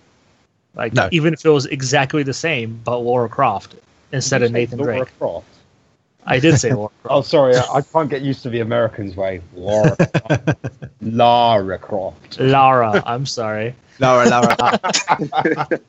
Lara, Lara, Lara. Sorry, Gary, I was just being it. just wanted you to know. It's the first time Mike's been here when you said it. I think you, you've been getting away with it until then. Oh, you guys could have corrected me. I'm sorry. well, we, we don't care as much as Mike does. Uh, Mike, Well, I, I'm American. I don't care how anybody else pronounces things but me. I kid, I kid. No, but but yeah, I, I just want them to continue on forever. Like I know a lot of people think, oh, it's getting stale and all that. It is, but I don't give a shit because I love it. It can't get Like- started until we get Uncharted. Like I, I totally want Sony and Naughty Dog to just turn this into Skyrim and just release it over and over and over and over again. no, I, I, I'm a I'm a big Uncharted fan. Um, Gary, I yeah, I have to admit, cer- cer- certain series, I, I'd be happy if they kept doing them, kind of thing, as long as they like make it exciting. Because I, I loved Uncharted Four. I'm sure I love this one, and I just yeah, I can't see them just so just to interject quickly. I can't see them stopping Uncharted because it makes too much money for them. It's a really successful series. I mean, Yeah, I Uncharted just- I Four. yeah, I just think they'll give it the time. That's Yeah. the thing. They'll, they'll Yeah. treat it like Right. Rockstar treats their ga- uh, franchises and just say, Yeah. look, it's like, what's the point in rushing it? You know, it's like, Yeah. we've got other things coming. So, Yeah, I mean, um, Naughty. It's weird because Naughty Dog first were like, no, we won't make another one. And they did the Lost Legacy, turned it from DLC to a full game, and then they're saying, oh, actually, you know, we haven't ruled out another one. It just probably won't be with Drake. So it's like, And I'm know, fine with that. They have plenty of characters they can use. Yeah, so I'm not really sure they could they, they could very well make another one in five years' time. Who knows? Or like I said, and they've set it up nicely that I wouldn't mind if they carried on from Lost Legacy with that set of people. Mm. Just, it would be fine. I w- I wouldn't miss Sully, wouldn't miss Nate. It would be just as oh, I. I would miss Sully. Sully was grand. Ah, what? So you can die again, but not die again. That's it. Yeah. it's like that, that is literally Sully's use in the plot ever. It's just like I'm going to be killed, but not really. and smoking cigars. Yeah, that's it. As as far as Sony continuing it because it's so hugely successful, I wouldn't count on it too much because they've canceled a lot of franchises that were incredibly successful in the past. And Yeah. most I- recently, even God of War. Like if you read the interview with Cory Barlog, Sony didn't want to do a new God of War. He had to convince them to do a Oh new God of War. wow, Yeah. wow, that's mental. Yeah. That is God of War, really? I, I can Yeah. understand it because Ascension just tanked by by fair you know criticism and Oh, yeah. as, a, as a game. I think it just they felt like it had lost what It it, didn't needed. advance anything though, did it? It was a pre- it was a, a prequel, wasn't it? Yes, essentially. Yeah, I It think was basically, yeah, shoehorned player into it and everything. So I think without changing it, it would have um, ended up being on the same tier as say your Ratchet and Clanks and everybody's Golf to Sony, where it's like, yeah, we'll keep making these games, but the budget will be lower. We will not promote it uh, the same way. It's just like whereas with the change in direction and whatever they're doing, obviously was enough to make Sony convinced that it will work. yeah, true. And Nau- Naughty Dog got the benefit of they have a second franchise to, to rely on. Uh, they, that's something If- they've been very smart with. Yeah, go on. If Sorry. Naughty Dog decided to end Uncharted, it wouldn't hurt them because every new IP that they brought out, it always been a success. Yeah. Mm, yeah, Essentially, That's- their, their their name carries whatever game they're making. If people know Naughty Dog is making a game, they already know it's going to be good. It's the same like if Hideo Yeah. Kojima is making a game, people are going to be super excited because his name is behind it. Yeah. the name sells. Yeah, the name Yeah. sells the I mean, I think it helps with Uncharted that it is the most consistent series they put out to date. You know, it's like Crash Bandicoot was up and down, whatever you want to say about it. Um, Jak and Daxter, there was a good one, and then there was the rest. Um, this is, yeah, it's just been pretty good. Even Uncharted 3, which, you know, is unpopular with a lot of people, it still has good stuff. You know, it still has moments. I, I don't think it's a bad game at all, really. But um, Yeah. yeah, so they've done well. I mean, Christ, even the spin-off on PS Vita was was good. Uh, it wa- wasn't a great story, but it was. I think it, it had some of the best banter between Drake and Sully. yeah. Golden Abyss. That part when they're on the river and they're talking about the hooker in church. Oh yeah. I was dying. It's so I damn use, funny. that, I use that a hell of a lot when I'm in the gym. I feel like a hooker in church. Of course, nobody fo- nobody follows up and said, "You want a hooker at church?" And I can, so I can't go. Why not? They just look at me. Are you smoking a cigar while you say it? That's, that's the question. Unfortunately, not. Uh, try, try that next time. See what happens. All right. Uh, well, you, you can try it in the offices now, can't you? you see if it works there. Yep. True. I, mean, I don't know how well it'll go down, but still, you can say. it. cool. Um, yeah. So good old time. Like I said, um, Naughty Dog have that benefit of another franchise, as they seem to do well. They know when they've got to move on. Um, in a lot of ways, that they're obviously in a position where they were able to sort of overlap with the last couple. Um, make or break, though, probably with Last of Us too. You know, if, if things go wrong with that, might unsteady the ship somewhat. But uh, Yeah. we shall see. We shall see. Right, um, Gary, is your next choice. Um, let's see. I could use one game, but I think Tim will use it instead.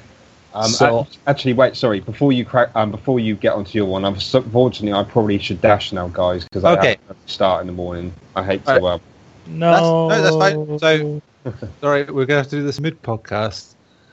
Mike, oh, I do. Sorry. Yeah. um, it has been an absolute pleasure uh, working with you the last few years, I have to say. Um, it's uh, Thank you very much, Neil. Oh, yeah, and uh, just seeing the output you had, considering the situations you were put in and things that going on around you, you, you just kept solid and steady no matter what happened. And you've been a genuinely nice bloke to have around. And we are entirely going to miss you having you at PSU. Thank you very much, Neil. That's very kind of you to say. Yeah, you you've um you're a top bloke, man, and all of you guys. It's been. I mean, I probably I could probably speak for hours on this, but yeah, it's this place has just been amazing. I mean, I, obviously it's been shitty in places and everything, and with pay or or, or certain or, or whatever things, but it's it's been a great. The team has just been great, and the work has been great, and I'm definitely going to miss working with all, you guys, definitely. But I'm not. Obviously, I'm not going to stop keeping in touch. You guys got me on Facebook. I think pretty much every one of you have got me on Facebook. If you haven't, add me, and I'll still be keeping in touch with um, you know, through any other method I can. So, you know, I'm not really going to go. I'm not going to disappear. It's not like that's the last you're going to hear. Yeah, it's it's come to the end. It is an end of an era, but you never know. I'm if it, you know if it goes tits up, I might be back. no, uh, uh, Mike. I did want to say some stuff too. Um, Yeah, I was going to say everyone. Everyone can have a say. 'cause that's, sorry, yeah, sorry, go to be for it. so- No, uh, I was gonna say, um, I, I, I joined the site. What was it? Like almost two years ago now.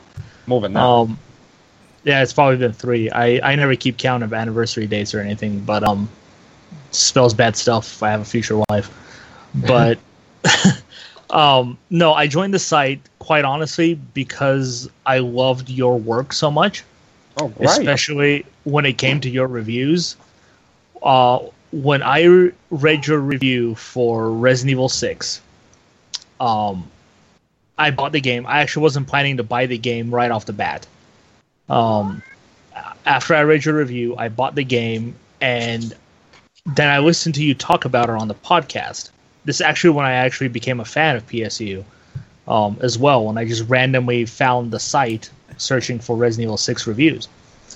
Um, and listening to you talk about how much you love Resident Evil and games like Silent Hill, and I was like, man, he loves all the stuff that I like. Um, it's awesome. And the way you talked about it was like you love Resident Evil, but you hated Resident Evil 6. And I remember you gave it, I think, like an 8 out of 10. I did. It was an eight five, I think. Age five, yeah. And I was like, how can he give us such a high score if he hated the game as a Resident Evil fan? And it's because you said that, well, uh, that's the way that I took it, is you reviewed the game on an unbiased level of what the game was rather than as a fan. Exactly. Of the I- I, had to be objective. Yeah, I reviewed it as Yeah. a game, taking Resident Evil out of the equation. Yeah, exactly. Mhm. It's a bad Resident Evil game, but it was a it's a fun enough game. Well, yeah. yeah, and I was like, damn, that must be so hard because I've never written reviews. I don't know how how it's like. And I'm like, man, it must have been so hard to love a franchise and watch it go into the shitter, but still have to review a game based on what it is. And you know, then I started following PSU on Facebook and all that, and I saw, I guess it was Steven who put up that they're looking for new writers. So I was like, what the hell? I don't care. I'll try it. And he was super nice. He he brought me on the site. I wanted to be part of the podcast right away, just so I can talk with you actually about Resident Evil. Great. Um, and when I got my first review, it was Batman Arkham Origins. And the only reason I got it was because we never got a review code for it, and I was the only one who bought the game at the site. Um, so uh, that was my first review, and I wrote it, and it was like seven pages long. It was terrible. and I didn't even talk about the multiplayer. I completely forgot the multiplayer.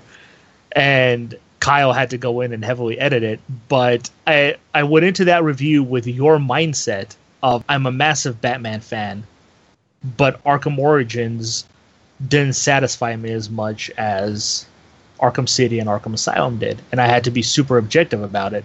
And I think I gave that game an eight, which I think is still a good score. Yeah. Um, but every review from then on that I ever did, I took your mindset into it. And nice. every review I do is I as much as I'm a fan of something, I have to review it objectively for what it is. Um, doesn't matter how much I love it. Um, so I want to thank you for that because Oh, your style of writing is what I base my writing on. Oh, well, Oh. cheers, mate. That's very that's, um, that's a very that's a very nice thing to say. Cheers. I'm very wow. That's very very that's cool to you, man. I'm just I'm glad I could inspire you in that way. Yeah, and seriously, I really want to thank you for that. And No problem. I've I've been here since then, just chugging away. yeah. And hey, since you're not going to be on the site for RE Remake 2, if anybody else can't do it and I somehow end up doing it, I'm totally going to put your name somewhere in that review. I'm like, reviewed by Mike Harradence, aka. I, I- I will look forward. I will look forward to reading that review for sure, especially if you do it. yeah, but yeah. but for sure, um, I'm happy for you. You're finally gonna get to you know expand your horizons. Um, obviously, I'm gonna miss you. Everybody's gonna miss you. Um, but sometimes you really gotta do what you gotta do, and honestly, just I ho- really hope the best for you. I hope one day, hey, maybe Video Gamer will send you out to E3 one day, and I'll meet you there.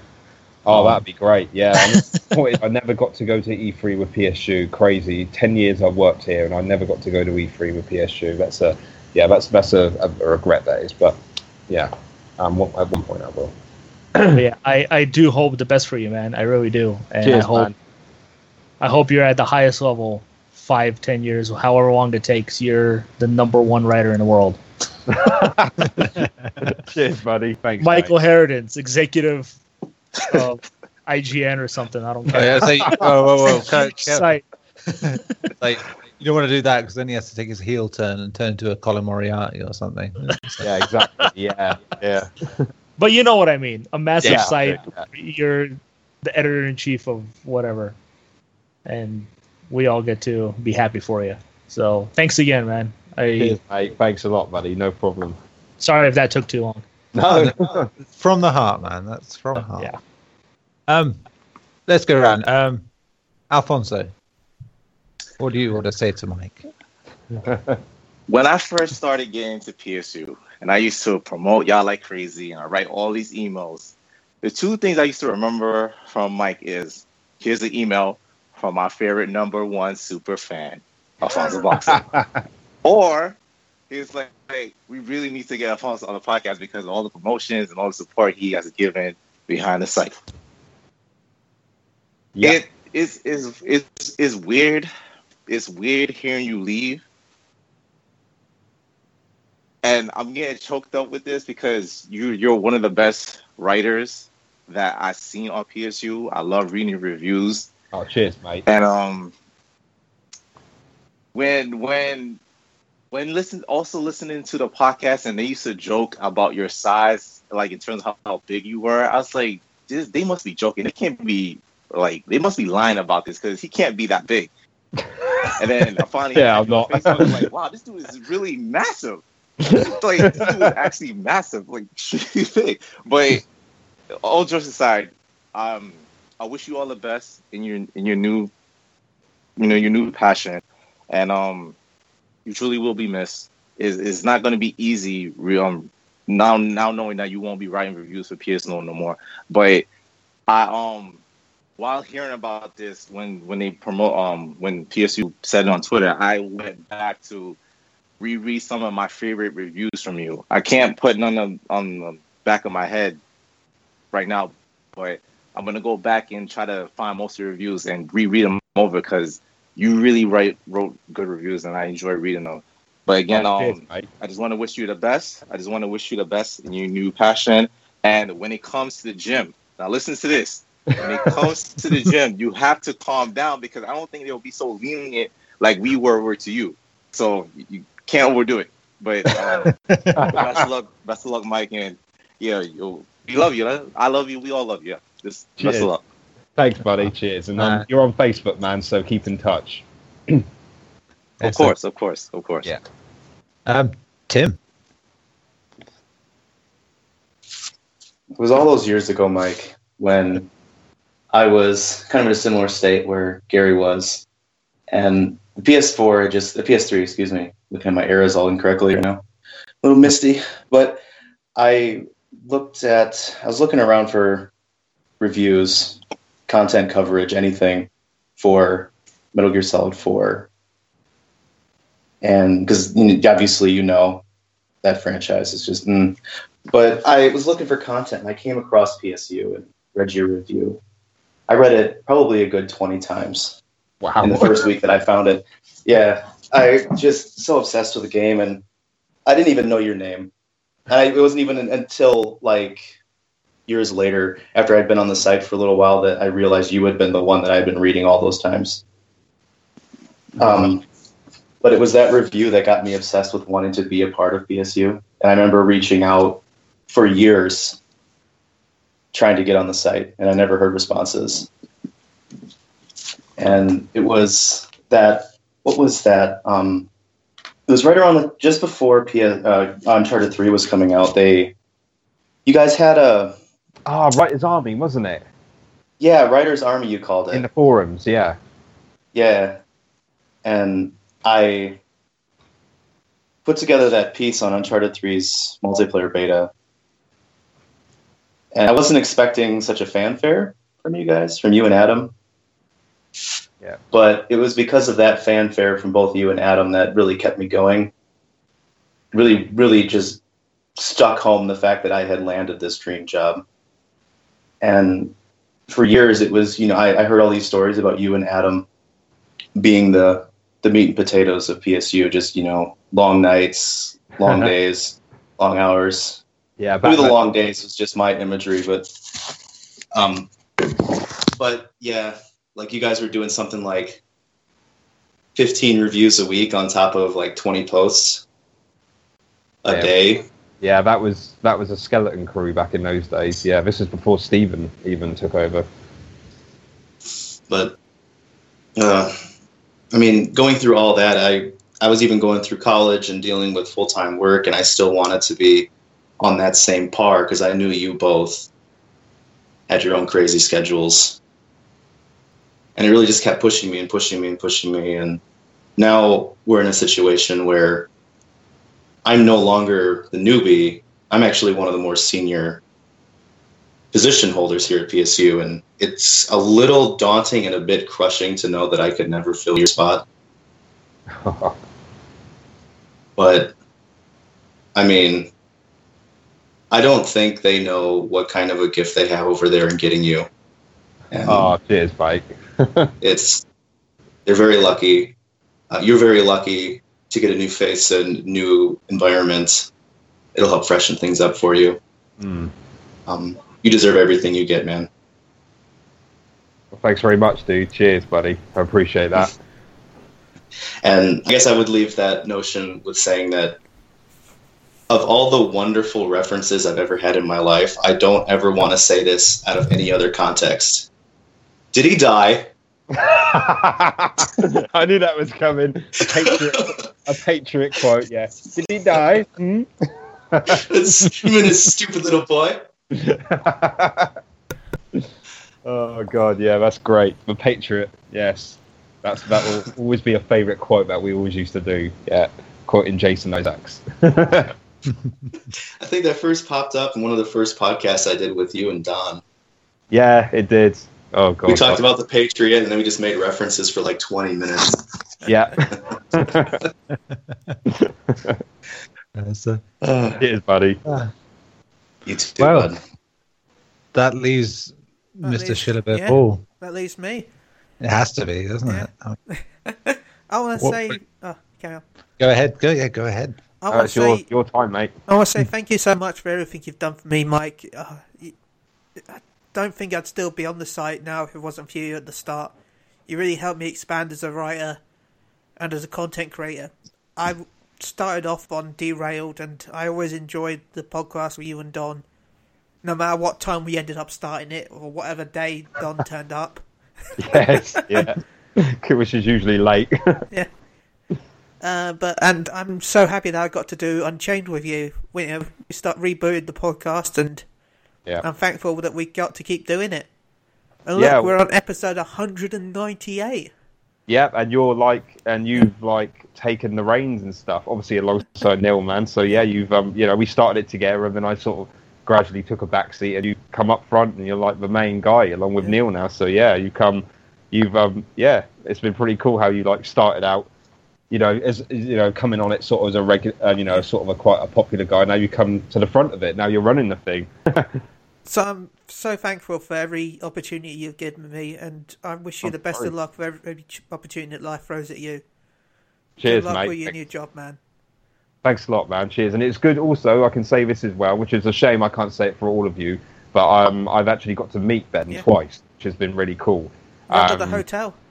Yeah, the hotel, yeah. Yeah. I had to share a hotel with Ben, which is an awesome experience. I recommend it. Yeah, you did.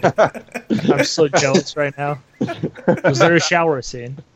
Uh, Just don't There leave was anything te- to the technically, imagination. technically, remember we went into the shower. Technically, yeah, Oh we my did, but not in the way.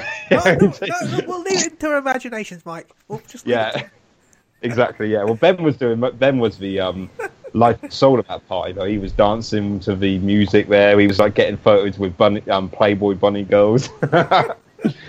yeah, he was like, "Come on, Mike, what are you doing standing there?" I was like, "All right, all right."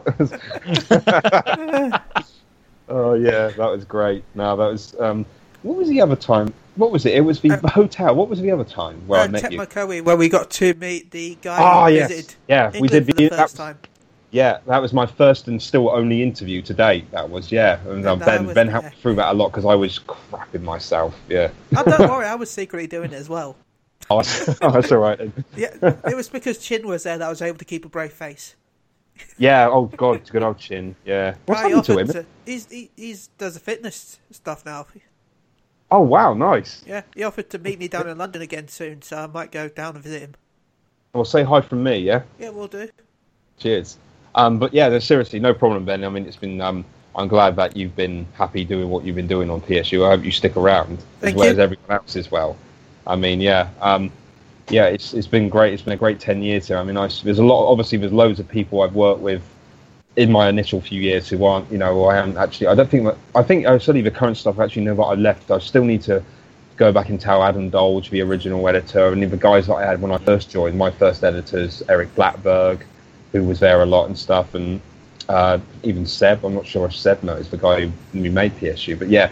But obviously, you guys, I think the team we've had, I think the team that we've got, like we've had for these last few years with you guys, has been the strongest by far, definitely. And it's been we we I think we've all got along really well, and um, it's um, you know I really um, like I said it was um, part you know I sometimes wonder if I did the right thing by leaving, but I don't really think.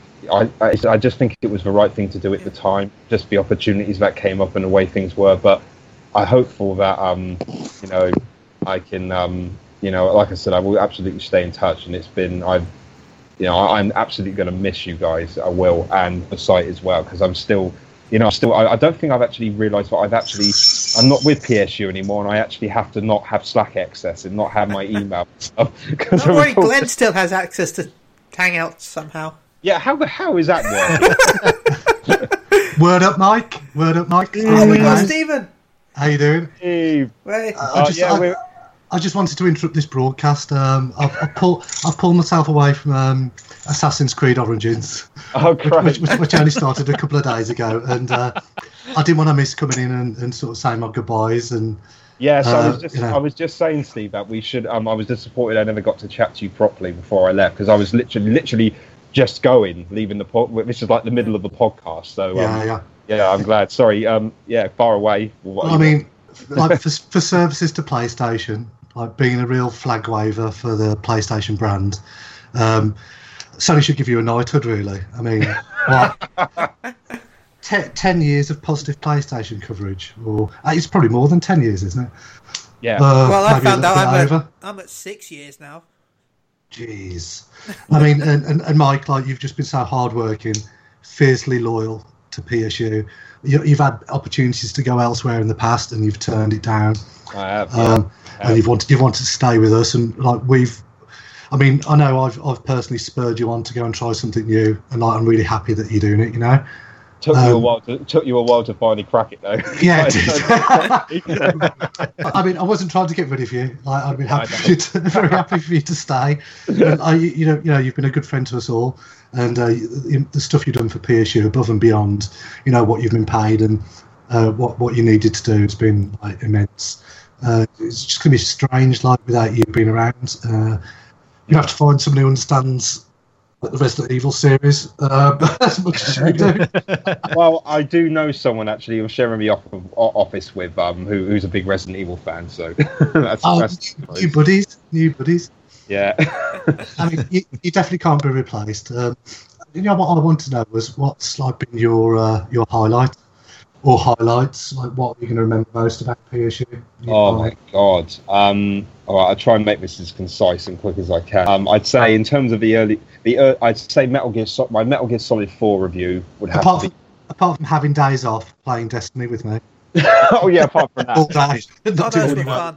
fun. yeah, no, yeah, actually, no, no kidding. The Destiny stuff, I, I that was great fun. And apart from that, I mean, uh, the Metal Gear Solid Four review, not just because Tim's here, but that was um that was like my first.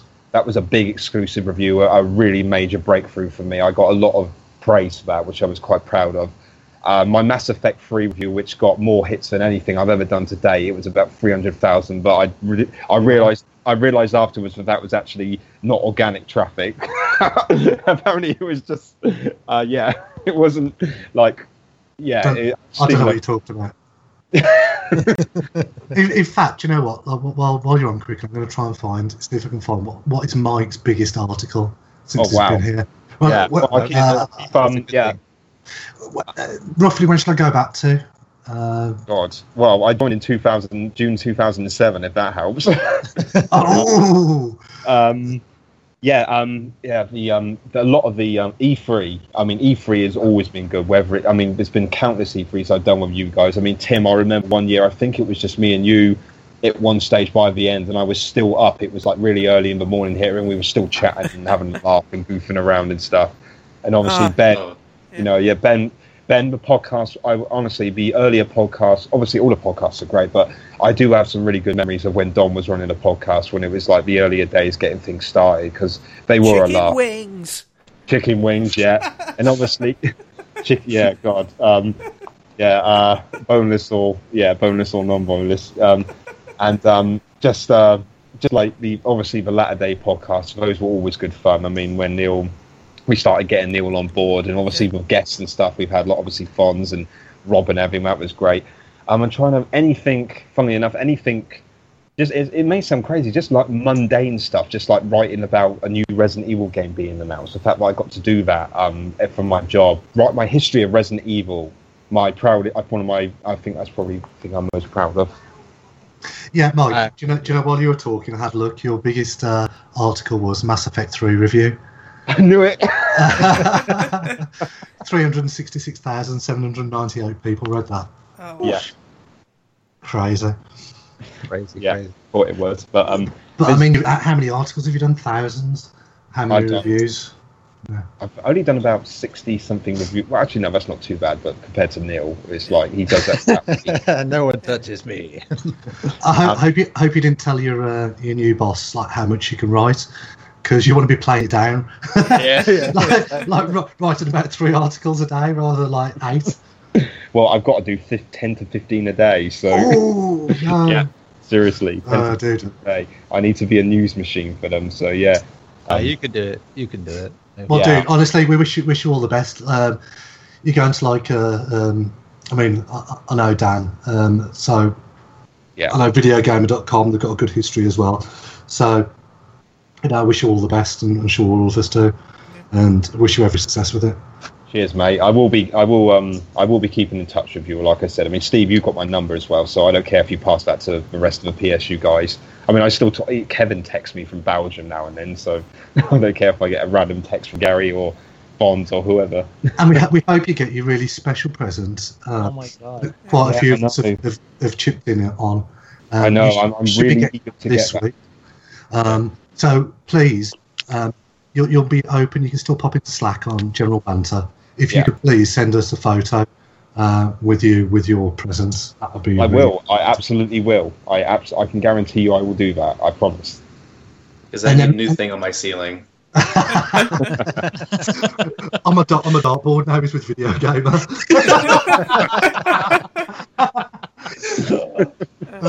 but what we could do ne- next podcast, we could maybe like put it on Facebook or something. So if anyone wants to go and see it, this is Mike with his leave with his leaving present. I like that idea. I like that idea. Yeah. Oh dear. Cool. Yeah. yeah.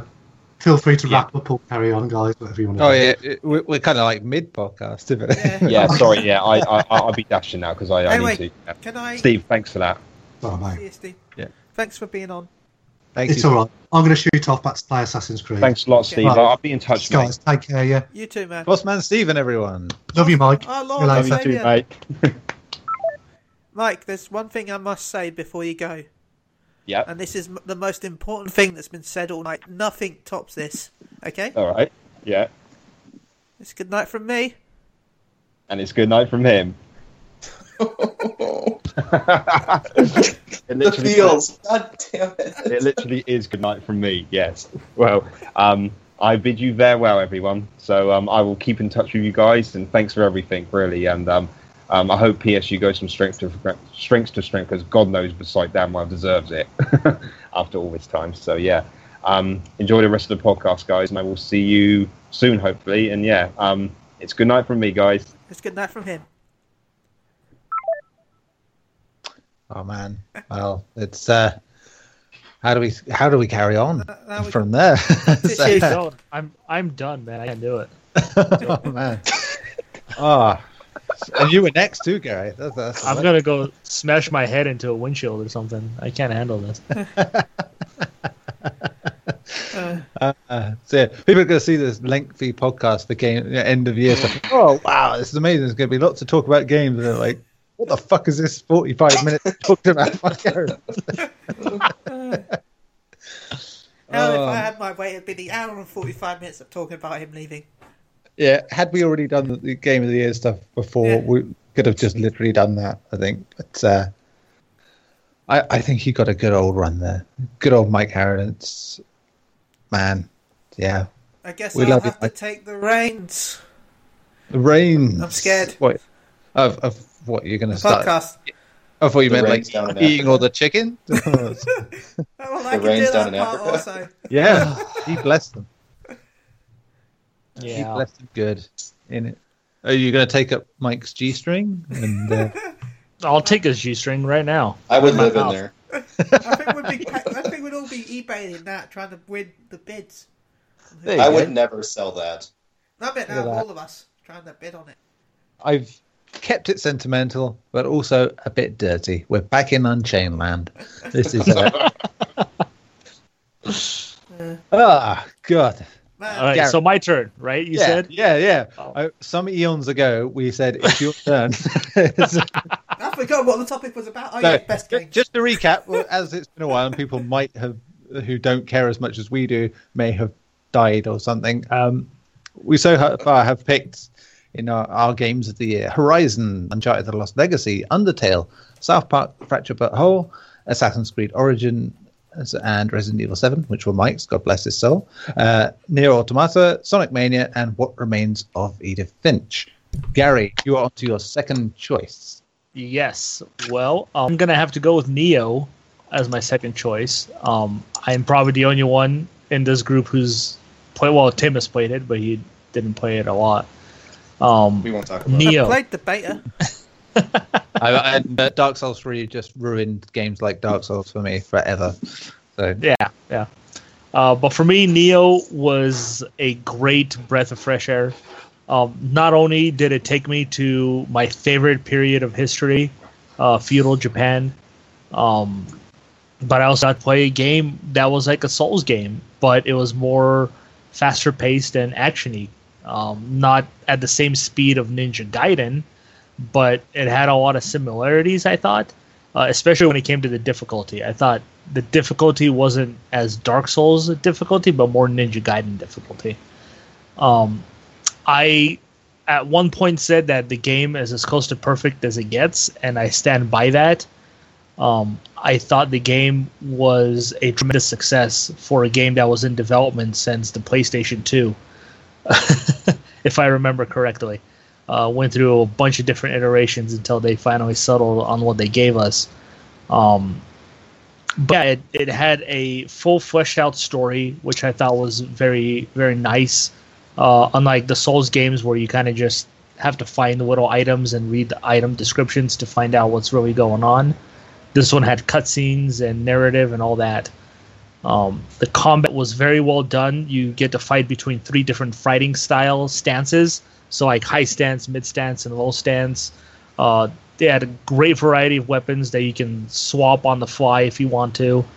Um, just a lot of really well done things and very well done mechanics um, that I to this day continue to play. Um, I'm waiting for Chris to get into it so we can do some co-op.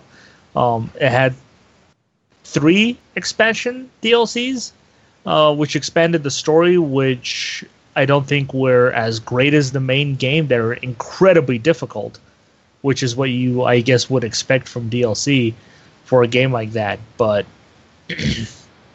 but yeah, Nioh to me was a, another very good surprise um, of this year. Uh, at least for me, it was. I knew what kind of game it was going to be, but I don't think I expected it to be as entertaining for me as it ended up being.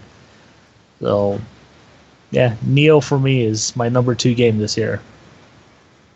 Fair enough. I mean, it, from everything, you said about that game, it's like it's the closest I've wanted to going back to that kind of game because you know, just ever since Demon Souls, that sort of type of game has just had such a place in my heart.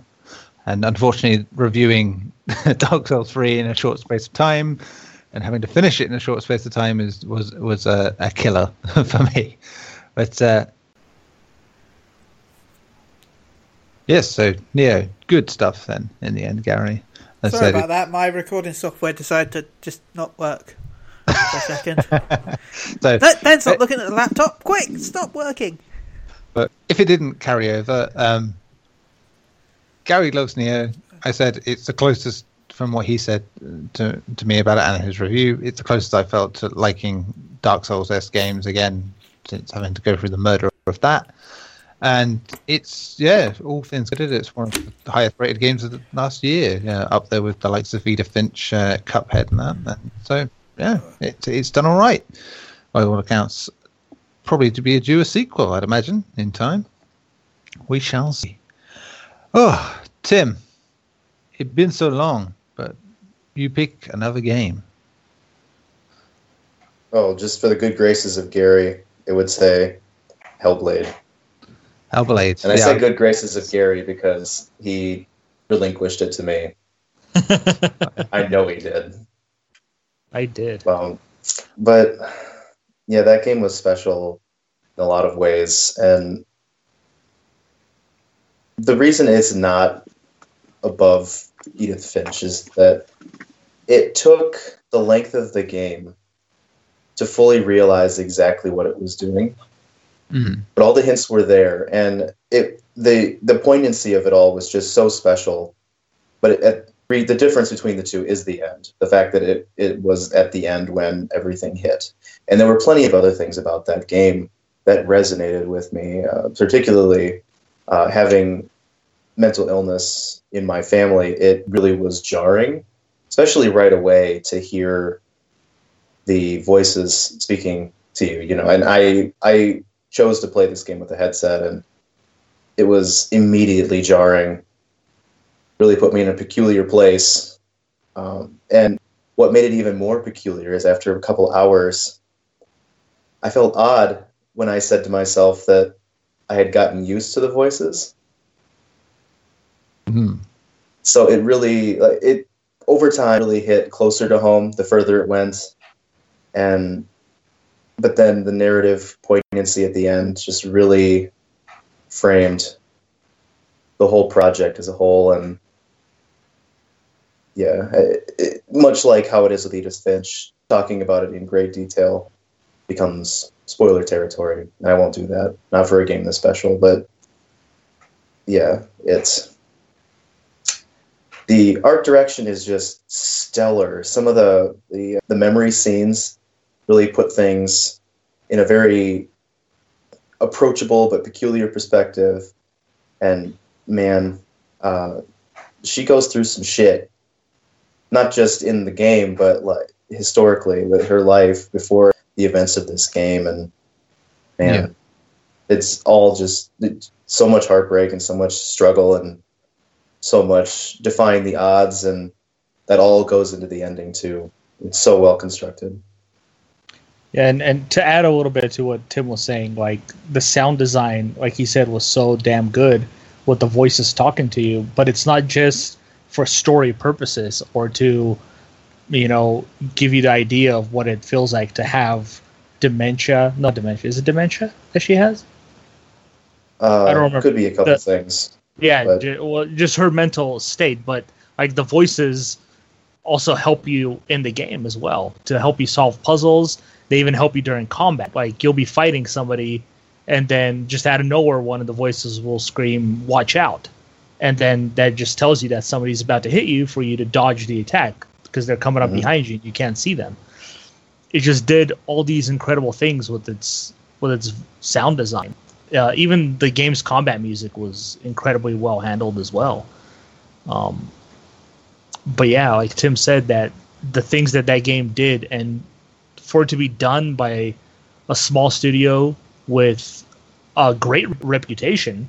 Um, I mean, fact i- that- if anything, they are great at the visual imagery. To be fair, uh, it, so Yeah. it, it's unsurprising in that regard that they they can make something effective in that like that when they are free of the shackles of their publisher.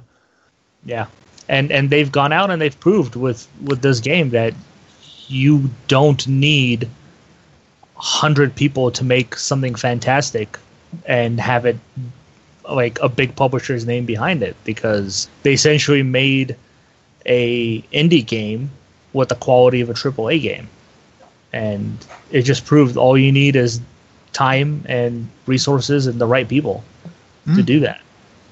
And on the note of people, Melina Juergens basically was a walk on, and she knocked it out of the park every moment. There was no point where she wasn't on point. I mean, Yeah, She never got tiring, ever. Fantastic. She works for the uh, company. Is that right? Yeah, yeah, Yeah. she's Was she's one of the uh, yeah. yeah she was just there to test the new motion capture, and they loved what she did so much they kept her on instead of hiring an actual actress. I mean, Yeah, she she's a What a designer on the game. I don't remember exactly what she does, but yeah, yeah, still, she- yeah. What a, what a story to to have within that. You know, not only this indie game being a success and looking and dealing with difficult issues and looking as great as it does, but also to just have that where you just have literally someone come in, and read for a role, and do some motion capture and that, and just and nail it enough that people go, yeah, fuck it, we don't need anyone else for it, like that. Mhm. I'm sure Wow. you guys saw the Game Awards. The part that really blew me away out of all of it was that this was her first attempt in anything with this. And she was be- being given award for best of in this field by Andy Serkis. Yeah. She was probably going insane. Part that was a really bad. Sorry. That was a really bad thing. I'm sorry. She was probably just over the moon about the fact that she was even in the same company as Andy Serkis, as a, uh, let alone on the tiering. Yeah. I mean, it's it's it's got to be a high moment uh, it, when you think of it like that. Is for someone to come in like that. Obviously, because she has the understanding of how games work and what what it, maybe that's a contributing factor, but it can't be the only thing, obviously. But wow, just a all round Hellblade, just a genuinely lovely success story from last year. No doubt about that. Yeah. And un- unfortunately, one of the the few games that I really, really want to play that I haven't yet, which is uh, a shame. But I will have to definitely remedy that sooner rather than later. Um, yeah. Just one more thing. yeah, the good. entire game is one continuous shot. The camera Wow. never cuts during anything. Yep. It really adds to the it really adds to the energy and the verisimilitude of everything. Just mm, adds so much weight. It's just delightful and horrifying and Yeah, and Yeah. it's exact. It's what God of War is doing this year as well. If it comes out this year, it, it from what I remember reading, it's one continuous shot for God of War as well. So it'll be interesting to see how they how they do it. Hmm. I feel bad for that team having to come in after Hellblade. Damn. Yeah, Yeah. it'll be intriguing to see how that goes out. But uh, certainly in in uh, games media, especially where you know Hellblade was so celebrated in a lot of ways, and it would be intriguing to see how they take or uh, especially especially anyone here that's played that and then ends up reviewing God of War would be definitely a an interesting thing to read. Cool, excellent, wow. So yeah, so that is Tim Secretary. I assume no one else has uh, played Hellblade though, other than that. No. No, just you two. Just you two. Okay, which is criminal, really, because it's. Uh, wow. I, yeah, I mean, I want to mention others, but I'm I'm going to have to mention this because you know it was PSU's game of the year. It's the only game I've ever given a ten to, which, yeah. The, there are games I'd love to have given 10 to, but you know, no matter how much you love a game, sometimes they don't do enough in terms of technical problems. I am looking at you, XCOM. I'm fucking looking at you every time. Uh, Just But, goes uh, back to what what what we were talking about with Mike. Yeah, yeah. It's like I, I'm gutted that the two times I've been able to review something about XCOM on PlayStation, it's like I love this. It's the best thing I've ever played, but it's a technical piece of shit. so it's like I can't give it ten. like, but uh, uh, my next choice is Persona Five. Um, like I said, ten out of ten. The only one I've given. I still feel it thoroughly deserves it. I mean, time has gone on. Um, I'm very late into the Persona series. By the time it came along for me, it was just ha- uh, like uh, you were mentioning earlier, Gary. It was games that fell in my lap um, by chance rather than I was going to do it because um, I swapped something with Kyle. I can't remember. He was yeah, Mass Effect and Andromeda. Funnily enough, uh, Kyle got that. He did that. I was going to instead, uh, and uh, I ended up doing Persona Five. And by God, I was so happy that that was the way around. it was. Um, what to say about Persona 5? I only got into Persona in 2016 when I played Golden as like to be my Persona 4 Golden to be my final Vita game before I got rid of my Vita, because I played everything else I wanted to play, and I adored it, loved it. It's the best thing on Vita. End of story. Um, finished that new uh, Persona 5 was coming soon. Excited about that, but I hadn't had any of the hype or the having to wait years for it to come out that everyone else had had. That, that was great. And yeah, god damn it. it. It has its problems at times, but so much of it's just so wonderful. It's such a stylish game for a start. This this very argument is um, the thing I was alluding to earlier is that um, in PSU's awards it won um, best visuals.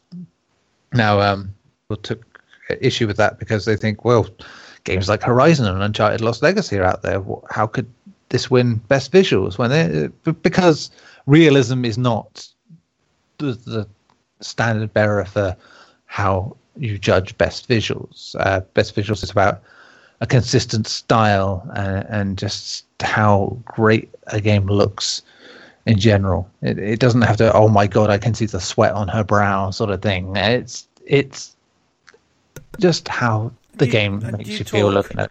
you talk consistent, but that's that's why Persona, in my opinion, is so insane because it literally you press the pause menu and you get amazing visuals. Yeah, everything. Pause I mean, menu. I mean, I downloaded an app for my phone that literally lets me see all my text messages like you do in the game. Oh, I've got that as well. That's how. Yeah. Because because it's so bloody cool, and you're just like, I actually want. I mean, I actually maybe want people to text me more often because I like seeing it. Every It time is. I log into um, PS uh, PS4, I have to get a one-time use code. I'm like, yes, the app. But yeah, beyond that, I just think that I loved the cast of Persona 4 a lot. I uh, the Chie is just like uh, I love her. She's wonderful. She was up. She just was taken. She lost her top spot in, in this game because there was just so many great people I loved hanging out with in that game, and whatever your complaints are about the a cat telling you what fucking time you've got to sleep every night, it just had so much time for the social stuff, and it just seems like it's a silly argument when you've got like 90 to 100 hours at least of time to spend with these people. Uh, Yeah, sure, it's not enough in a lot of ways because you're like, oh, I'd love to spend more time with you. And I, it's hard to, it's weird to say that about video game characters. I mean, they're, they're not like majorly fleshed out people, even. It's just the right notes and it just feels cool. It's like it's like the schoolyard existence you'd always wanted. And they had this whole other lives as a bunch of uh, phantom thieves these people who like right wrongs. And it's this whole the youth against the system thing. And considering everything that was going on going on in the world at the time it, it's just perfect for that. You know it's like it just it came out at just the right time and it took a Japanese to, Japanese game to do that. Um, and again, the soundtrack in a year of some bloody amazing soundtracks, it's just. I mean, I'm sure Tim, you'll agree. It's a corker. It, it's it's got so many good tracks on that soundtrack. Um, yeah, it, it's just an outstanding game in so many ways. I mean, if I had to make complaints, the complaints come in that the end section is very, very drawn out. Um, feels like a bit of a slog, but tonally, the way it goes towards the end, it makes sense. It's just this whole futility of what you're doing sort of comes into the fore and just there. And you're just like, wow, yeah, it, it might piss people off, but I like it. I like it, what it did. Um, yeah, glad I gave it 10. Still believe the same. Anyone else on Persona 5? Oh, amazing game. Graphics were stunning. Characters were lovable. I loved spending time with. Uh, I'm gonna say her name wrong, but Futaba, Futa Yeah, Futaba, yeah. Futaba. She was probably one of my favorite characters. She's like Her a little storyline. sister. Yeah. Her storyline was just Yeah. wonderful. And the way it was done, like that. It was, again, one of those games where, yeah, it's often silly, it's often cheesy. Yeah. But when it gets it right, it, it's like, oh man, I really want this character to do well. And just, uh, yeah, that was what many. Like I that. would And carry on with my impressions, but I've been told it's time for bed. you've been told it's time for bed. Yeah, the cat came and said time for bed. Ah, very good. Sorry. uh, um, Tim, I know you didn't play a lot, but you played some. I played a lot more than I thought I would. Um, it, I have some really good memories of Persona 5, and I have some very frustrating ones. Sounds right. I've yeah, um, and I haven't finished it, and I think that's the ultimate frustration. Not in the fact that I've haven't finished it, but the fact that I wasn't interested enough to finish it. Because when I first started playing the game, I got about 35 hours in, and it was after the second palace Mhm. when it hit that lull, and it was such a bad lull that everything that had kind of gone on just felt kind of wasted. So I went on to the next thing. It's a different game, and when when JP got us quote got us the the soundtrack, I listened to that thing about I would say well since then actually I don't really want to put in timestamps, but since then I listened to it a good eighty times Mm. easy, easy. But it, it works out because of the way my job has been. But I absolutely adore that soundtrack, and I even just recently got the. I'm sure you saw it. I just recently got the the vinyl version of the deluxe edition in the mail just a couple days ago, and mm, but it was in it was in find it, getting that out that whole soundtrack that got me back into it, and I got to playing that game again up to about like hour 83 84 uh, just the the pyramid one the Yeah. pyramid palace. Uh, yeah, the uh, Futaba one we were talking about. yeah. And futaba was a wonderful addition going into what had been another slog between palaces. And after that after that palace it felt so dull again Mm. in such a hard way that I just didn't feel interested to go on. And I remember asking at that point when how the rest of the game was, just because it had been kind of repetitious with this kind of high and slog. And I remember someone saying that the last palace or two were incredibly arduous.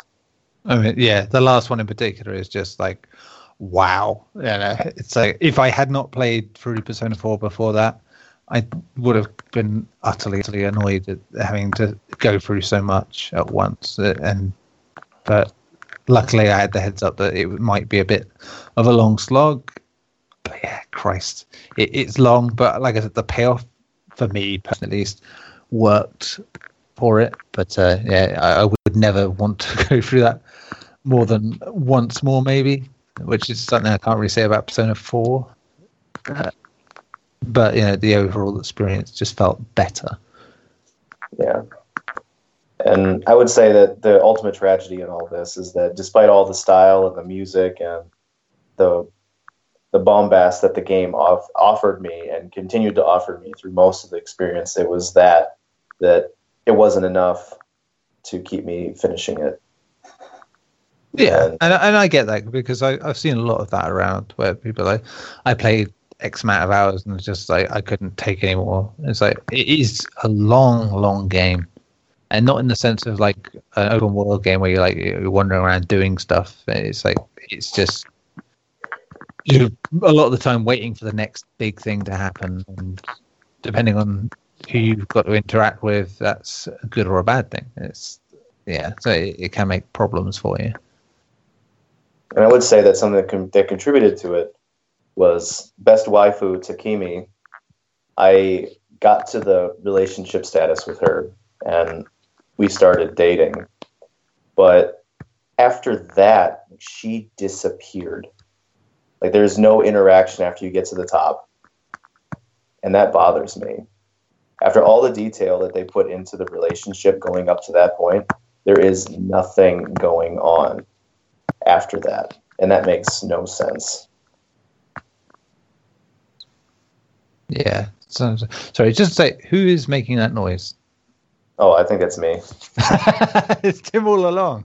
So- I thought it was Tim, I but I didn't want to say anything. I was trying to work out what it sounded like. It sounded so dirty at times.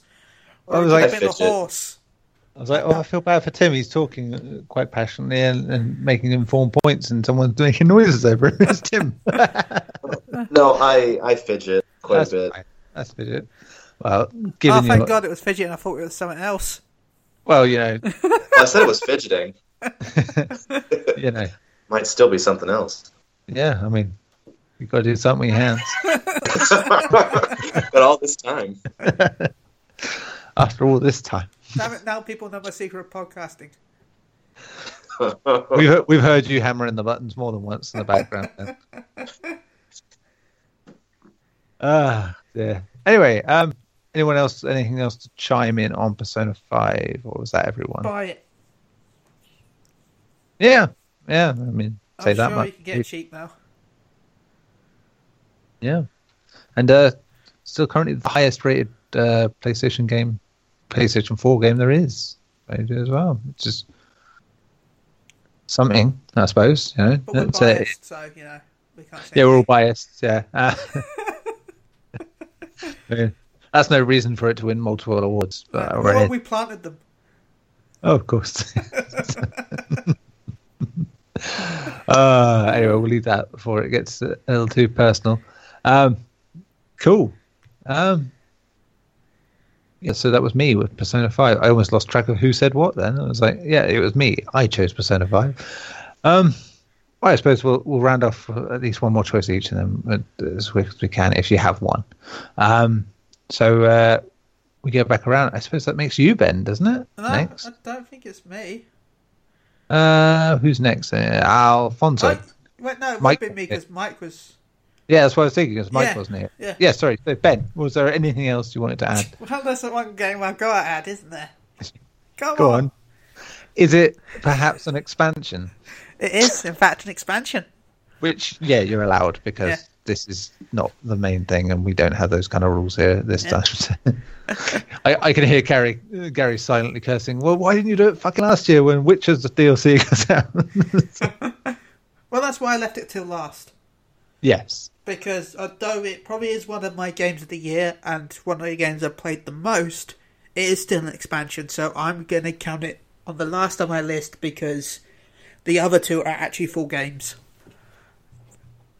So yeah, I, I everyone knows I'm sho- I'm going to say this is a shocker. I like Final Fantasy 14. you love it so much. Why aren't you on multiple podcasts about it, Ben? Why don't you marry it, Ben? I can see the it. church over the road said no. they don't recognise. Uh, but anyway, uh, Fantasy 14. If you like your Final Fantasy games, then this is definitely a good MMO to start. Now, I wouldn't, I, as much as I love Stormblood, I would still say go download the free trial. Don't buy anything until play the free trial because it's an MMO. No, it's not for everyone's cup of tea. It's not everyone's mean- cup of tea. Just to add, in the UK right now, I think it's about six pound pound nineteen for the base version Yeah. on on the sale. And the sale is until the 19th. So, yeah, so it, it's I'm tempted, but I don't And have you'll get 30 that much days for free for that £6. Oh, there you go. So, yeah.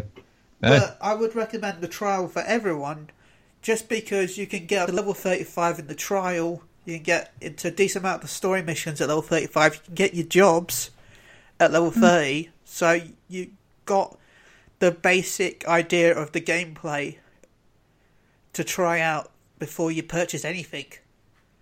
Um, but there is limits on the free trial, of course. But I'm not going to go over that because I, this isn't promotion for the free trial. But no, this is about Stormblood because Yeah, this is Stormblood- Stormblood. um, which spoilers happens. Yeah, it's one of new stories, and yeah, I do really recommend it. Um, as of previous expansions, every three months they expand the story. Uh, at the end of this month, we're going to get some new story and new dungeons, which will expand even further of Stormblood, which, in my opinion, was one of the best written games I've played in a long time. You can quote me on that, literally. Put me in the video. But yeah, I do. I don't want to say too much about the story just because anything I say will spoil the surprises because it is a very tight, sort of twisty, turny story. Yeah, I, I did hear you say it was Yeah. one of the best stories in the series for you. Yeah. Which, uh, yeah, it's high praise. Very high Yeah. praise. So yeah, I, if you like your revolutionary stories, then yeah, this is a very good game. And and don't put don't let it put out the fact that MMO put you off it. It's it's a good story as well as a good MMO. It's just ah, and the music. They won a Guinness Book of Record for the most amount of music in a game. Wow. I can't remember how many how many tracks it was, but it was insane. Um, all done by. Soken as well. Wow, uh, yeah, it's got to be a lot of tracks. Yeah. Um, so yeah, uh, if you want to, if you want to give it, a, if you want to listen to one of my podcasts, uh, Phoenix Down Radio with Klaus Nightbringer, Luna Vox, and Sarah. Uh, we just did one recently, and Muga Go Round, which I do every uh, uh, yeah, every other week. If you want to listen about Final Fantasy, I'd recommend going and listen to them. Klaus is a nice guy. Hell, I love the game so much. I flew to Vegas to meet Gary, to, to for the event. I flew to America for a fan Yeah, fest you did, for baby. a video game, It was hot.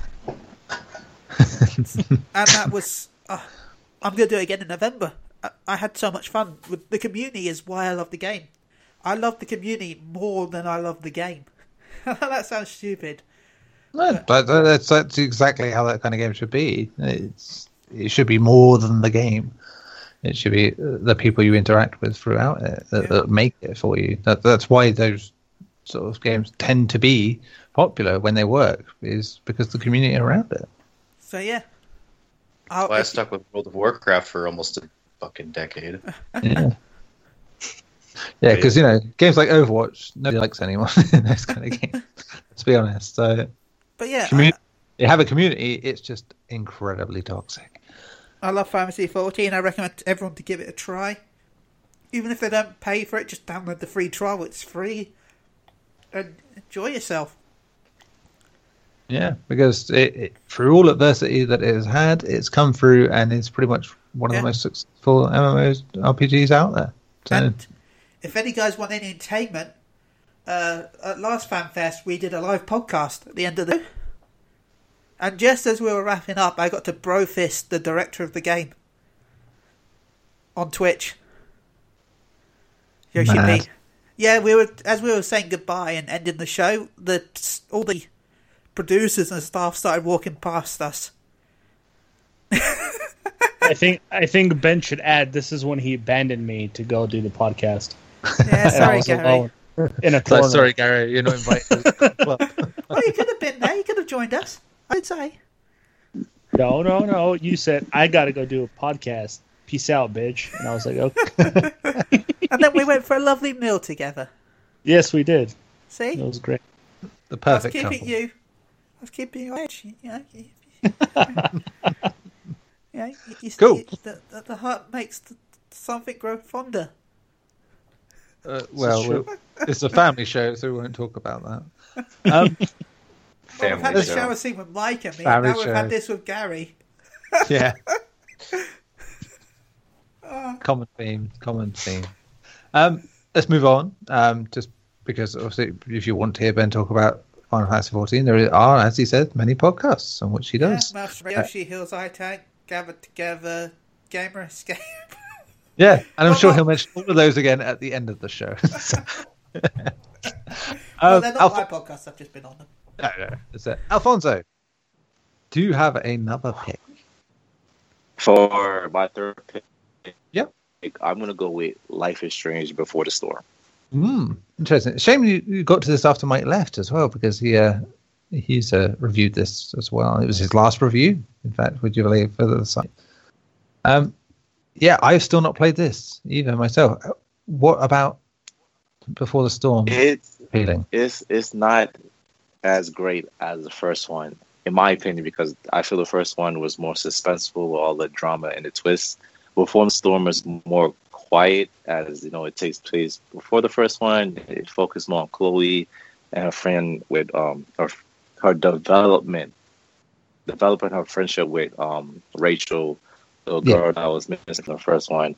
That's what it was mostly focused on, on all three episodes. So it was more mostly quiet it wasn't very suspenseful. There wasn't no big twist. There was no big drama. It was like it was just you seeing Chloe's um development and how it's quiet when her father died. As you know, she that now that the father has passed, and her change to what she was when um Max came back, and it's just basically her developing her friendship with Rachel and helping Rachel do her problems. Um, the reason I like it so much is because you know, it's Life is Strange. It has that that dialogue that I missed from Kobe from the first one. They added new um, mechanics. You know, Max was with the photography when you find certain items. When um with Chloe, she graffiti certain objects. You have the option; they give you options of which graffiti uh, method you want her to take. And um, the other mechanic is when she has a problem or when she engaged with a certain character, they have this thing called back talk where she's insults the um, the character in order to progress the story. It's, it's short. It's, it's it's fun. It's still missing the last um, bonus episode where you get to play with um Max as as a child, but it hasn't come out yet. So until then, that, that it was it was all right. Yeah, it, the um, obviously there was a change in uh, voice actors because of the strike that was going on. Uh, did that impact it at all for you, especially with Chloe obviously being, as we said before, being played by Ashly Burch in the original series, and also here? No, it, it didn't. I didn't really notice the difference. Still felt like same thing. No. Yeah, okay. that's good. Um, did anyone else play uh, Before the Storm?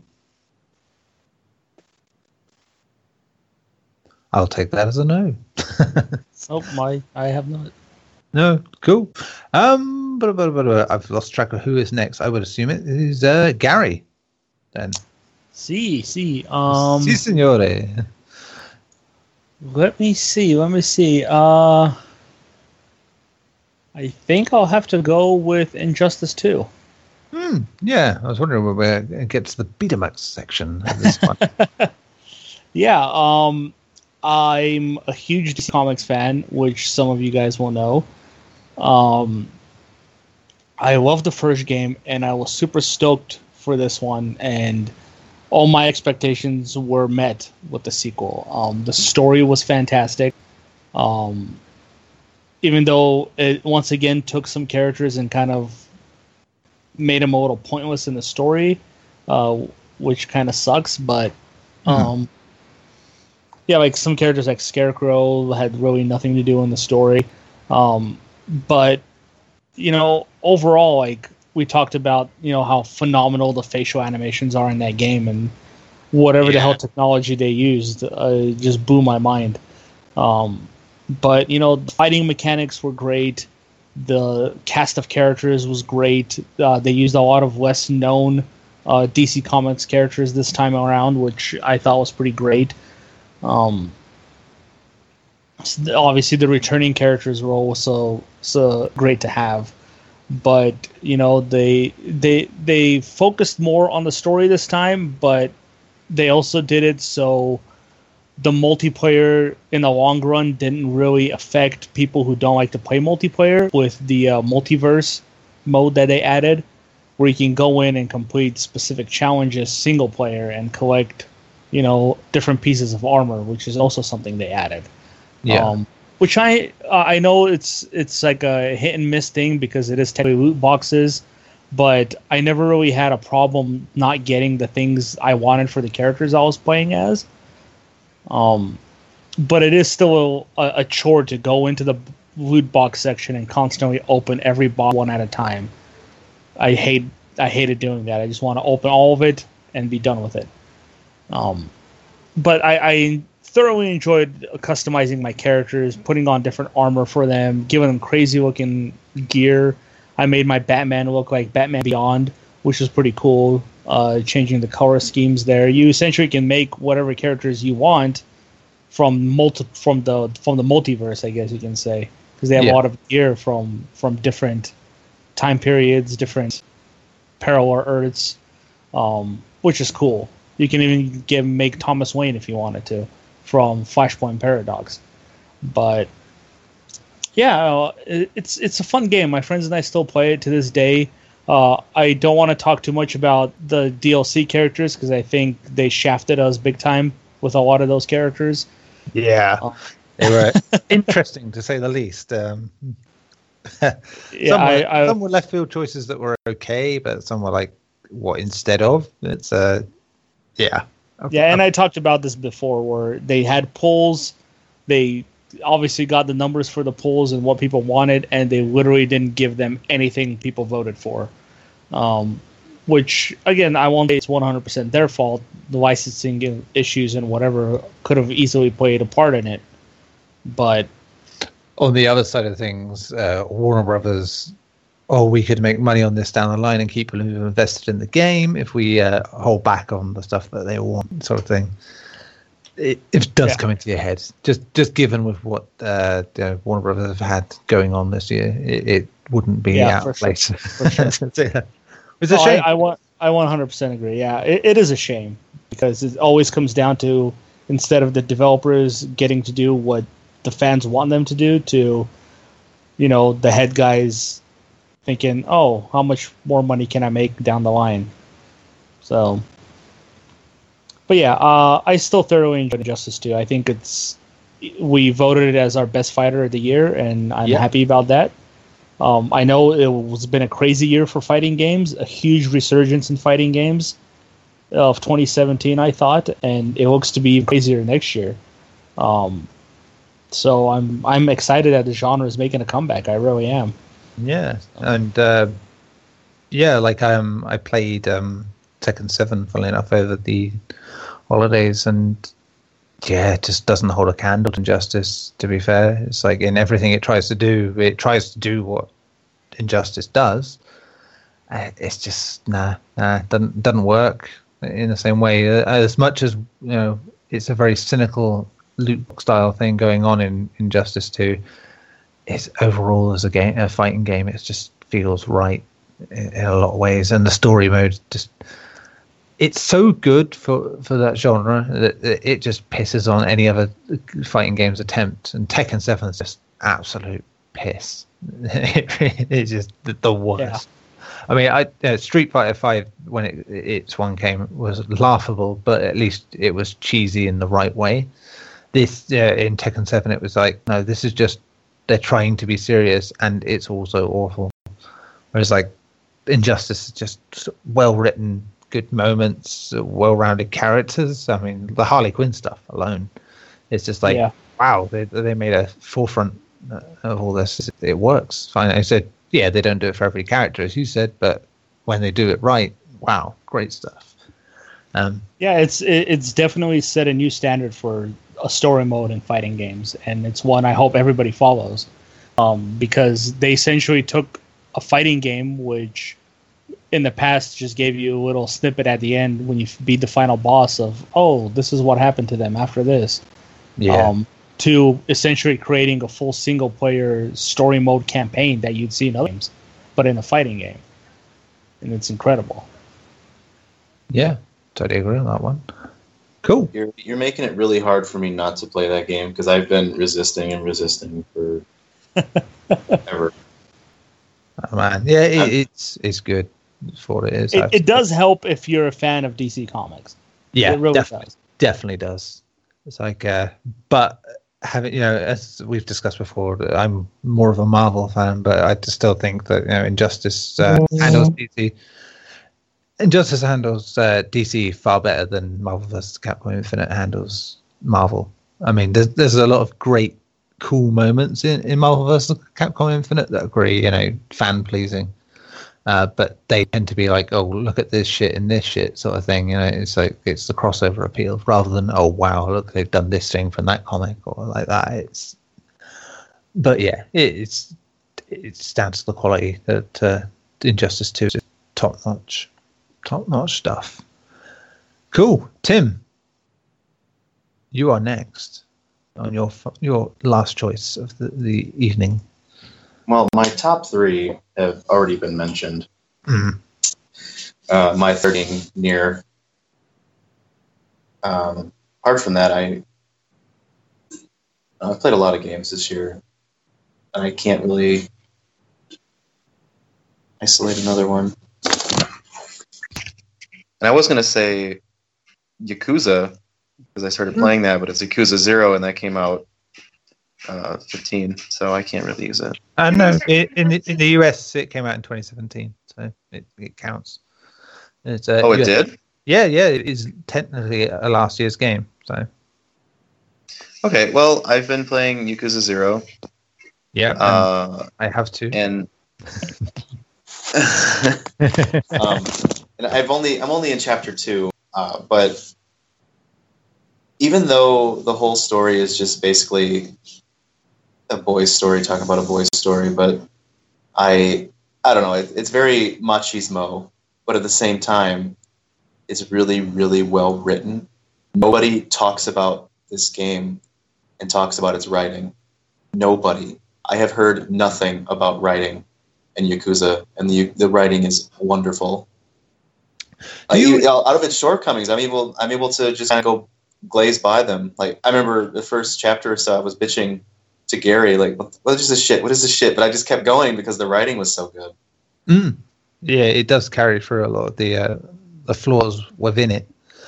Uh, that uh, and you know, going forward, they you know, changing engine, changing the way it plays. So you know, those flaws are starting to go away a bit. But um, I don't know. There's just such a weird charm to the way it does stuff. It's just it's very much its own thing still, and more so than ever with Yakuza Zero. There's just some stuff. That's it's just like you, you look at it, it, it like the opposite of um say Nier Automata in the sense of where you look at something and you, you sit back and go, Yeah, clever. I like that, respect that. There's stuff in that you just look at Yakuza will do something that's so unbelievably dumb, but it works and you're like, Wow, you, you pulled that off. Well done, sir. well done. Exactly, and uh, a good example of that is how I'm interacting with this. I can't remember what the hell they call themselves, but this poser band. Yeah. that is trying to make face with their fans because they try to just use they try to just you know to make a quick buck off this thing but people actually like liked them and they became fans of them. So that when they actually had to make a public appearance like, what the shit do we do? So yeah it was super corny because one had this like crazy elvis quaff and yeah, but but I think that was what was really cool about that is that it was a subquest, and even though it wasn't as well written as the the main run, it's still a nice touch. It adds a lot of life to not just the game, but also the environment that you're in. Like you're not just walking, you're not just coming across random people and just giving them, say, like I don't know, like thousand yen to help them with drinking problems or whatever. Like you're coming across people that are in odd. As far as I know, I'm only in chapter two, but you're coming across people in precarious situations, and they're going, "You look like you, you're a complete stranger." So you look like, but you look like somebody who could give me life's answers, and you're you're you're taking on that role very reluctantly, but you're. It's really funny how some of these subquests kind of go along, and it it like you were saying earlier, that some of the stuff that it gets away with works just because it's not the entire game, and Yeah. the world is very strange, and it like the world itself, not the game, not the game. The real world is very strange. You're going to come across things like that, and I like that it doesn't disregard that. Like some things are very serious, some things are very tongue in cheek. Yeah. very corny, and it, there are pe- plenty of people that are corny as shit, and I appreciate that. I, I this game has been, in hindsight, a long time coming, but I didn't see it coming. Um, Yeah, I mean, like I, I've liked the series in the past, but it's never been like up there. Because, like I've said before on this podcast, is that you know it felt like it came after Shenmue. Uh, it's like, eh, it's, it's not Shenmue. It's like I like it, but not quite the same thing. But yeah, it's just I think we were saying about like you know 80s stuff. It tends you know when nostalgia is involved, and you're like, uh, yeah, you expect this. It's like this kind of has you like the scuzzy side of the 80s the, the stuff that felt like the actual 80s and that's why it's fun when it does go absurd with it it's just like it is just like a pastiche of that and Right. The 80s was absurd, like straight Yeah. up absurd. And Um, I appreciate that. As somebody who's not really a fan of 80s, I appreciate that this game is alluding to it in a way that's more Yeah. realistic than just romanticizing it. yeah i mean it does pretty much say everything's shit let's be honest it's like um, it's like everyone, everyone's either out for money or they're trying to kill each other or they're trying to make everyone else die of being poor, and it's like, yeah, yeah, okay. And in again, in that sense, Christ doesn't that just uh, fit nicely in in modern times as well? Um, but yeah, um, you're in chapter two, so you have uh, not gone to Majima's uh, storyline, have you? Um, no, it's alluded to. I'm still trying to get um, background information on this case. Um, Yeah. This blackmailing that happened to me. Yeah. Um, because I'll add, obviously, as you got there, it's um the introduction to Majima, who you know is a uh, serious staple as a character, mad as a box of frogs, etc., etc. In the main games, normally here it's obviously before all that, and just introduction is just so well done. Just like considering how you know everything's about violence and flashiness in Yakuza, it's like it's just that it takes that and does something different with it and tries to go passive is really cool. And the way they do it is really cool. And taking a character that you know is a, pretty much a fucking psychopath uh, for the rest of the series and making him very different. You're like, wow, okay, this is cool. It makes him a new, deeper character overall. It's just one of my favorite character introductions in, a game in many years, and that's saying something. And considering you already know the character from after that, uh, that's even more impressive. But yeah, he's just as I like uh, Kazuma Kiryu's uh, stuff, you know, with the fact the way he reacts to everything with this sort of what the fuck is this going on in a really bemused manner. Uh, it it's uh, Majima's just being involved is great for me as well. I look forward to that mostly because I have no prior context. Uh, e- either way, it's even if you don't know much, I think it's a really good introduction uh, to the to the character, regardless. It's just because of the way it's done. It just, especially after you everything you've done in the earlier chapters, and it's like it's all this big boys fronting up to each other nonsense, and it's just like when, the the way Majima deals with a a hostile situation is just like mm, chef's kiss sort of thing. You know, it's oh lovely. Um, cool. Uh, anyone else play Yakuza Zero? Unfortunately, not. No Yakuza Zero Love. I mean, even I didn't play it till late in the year either. It's like uh, JP obviously was in love with Yakuza and uh, very much sold it to anyone else that going on that front. I Um, think what kept me away from it, like this year, was because I've always been kind of interested in getting back into it, and like remakes of them was kind of appealing to it. But like I think the part that kept me away from it for so long actually was JP, because the only things he talked about were like the silly tongue-in-cheek things, and then the arcadey stuff. And I'm like, come, if if that's it, what's the point of playing? And I don't, yeah. Yeah. It, again, it's not one of the. It's hard to sort of really sell the structure properly without playing it, because it, it even compared to other Yakuza games, it's not exactly the same. I mean, Yakuza Five was very plodding and melodramatic in a different way because it was like an end of an era sort of thing. Whereas this is like going back to the beginning and like, yeah, you know these guys, we're going to show you new sides of them, and we're going to fuck about a bit and but still having that sort of the fact that it balances serious stuff and nonsense so well again. Just like i mean that seems to be like a thing of many games out this year that are really good is that they do that so well. And this more than any just the way it goes absurd. And some of the, the mini games later on i say mini games are like pretty expansive for that. But um they're great you know, and yet the subject matter that's tied to them is probably a bit questionable, you know, just because, you know, it's what it is, it's Japan, it's the 80s.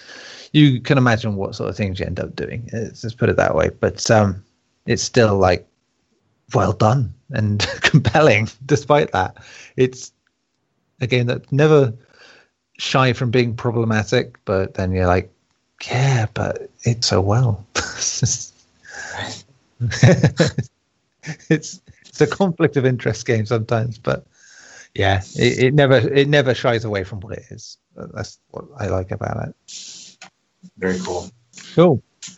Suppose that leaves me with uh, one final knock of the old wicket, and oof, what do I pick?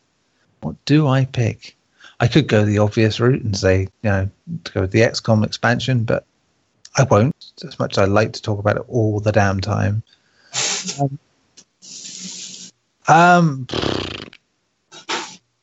hmm, no, you know what? Fuck it. That is what I'm going to talk about. Um, because I have admit it from so many end of year stuff. Right, the end of year stuff, I, I, it hurt me that you know when it came to like best expansion, it was like, well, I'm the only one that's going to vote for it because everyone else has been playing fucking Stormblood. like, but uh, Way! I mean, know. yes, yeah, uh, that one. Let's put it that way. Um, War of the Chosen just makes XCOM 2 a better, bigger, different game. Like it feels fresh. It takes much longer, which oddly I never feel like that's normally the problem with XCOM is because you play it again and again and again. Um, but it, it just adds so much. I mean, we when we were talking about this last year, we we had many arguments about expansions being like game of the year list and saying why they shouldn't be. It's like, well, can you buy it without the main game, etc. Like that. And it's like, no, then that doesn't count. Hence why like Uncharted: The Lost Legacy could be up for a lot of awards this year because it was a standalone thing. This is like the closest you could say to okay, you can't buy it technically as a you can buy it buy it as a whole game, you know. But it's still XCOM 2 in there as well. But you know, it is also an expansion to XCOM 2. But it's it sits on top of the main game and then slots in, so that it becomes a whole new thing. It's fucking Dragon Ball Fusion shit. You know, it's just there as a whole new entity, adding so much. Don't you think this is like the game that should have been in to begin with? Almost, you feel like because it's like, and you think, how did I ever accept this game that was, you know, at the time, I'm like, this is amazing. I love this. It's great, despite technical issues on PlayStation. It's just, just a great, I mean, great strategy game, and gives you that personal connection with your team because of all you have to go through with them, and like they can survive so many missions and then just be horribly killed by something fucking unfair. And this adding, as we said, the Nemesis system from Shadow of War and Shadow of War has just not been done very often uh, outside of those games, and here it is to a degree here, and you know, albeit with like free characters are, uh, representing rather than like uh, randomized ones, and uh, yeah, it just it adds a whole new layer to this whole these guys trying these alien badasses trying to sabotage your plans, kidnapping your soldiers, fucking with you on missions that are already really, really hard and just yeah, and just constantly goading you over your radio channels and it, just feels so satisfying to finally kill them for good because they're, they're like basically immortal. They'll show up for your missions, you'll take them out, they'll go off, well, they'll come back until you get to like a, a set mission where you can go and into their hideout and destroy the thing that keeps them from dying, you know.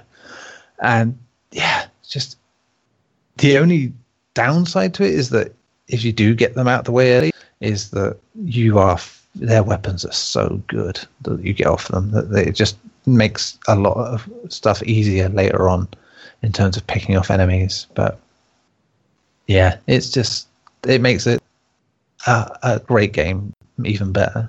I just wish, I just wish, wish, wish that they fix some of the fucking issues with it uh, in technical terms, in terms of the stuttering and the glitches and like that. And it's just like, and the occasional crash.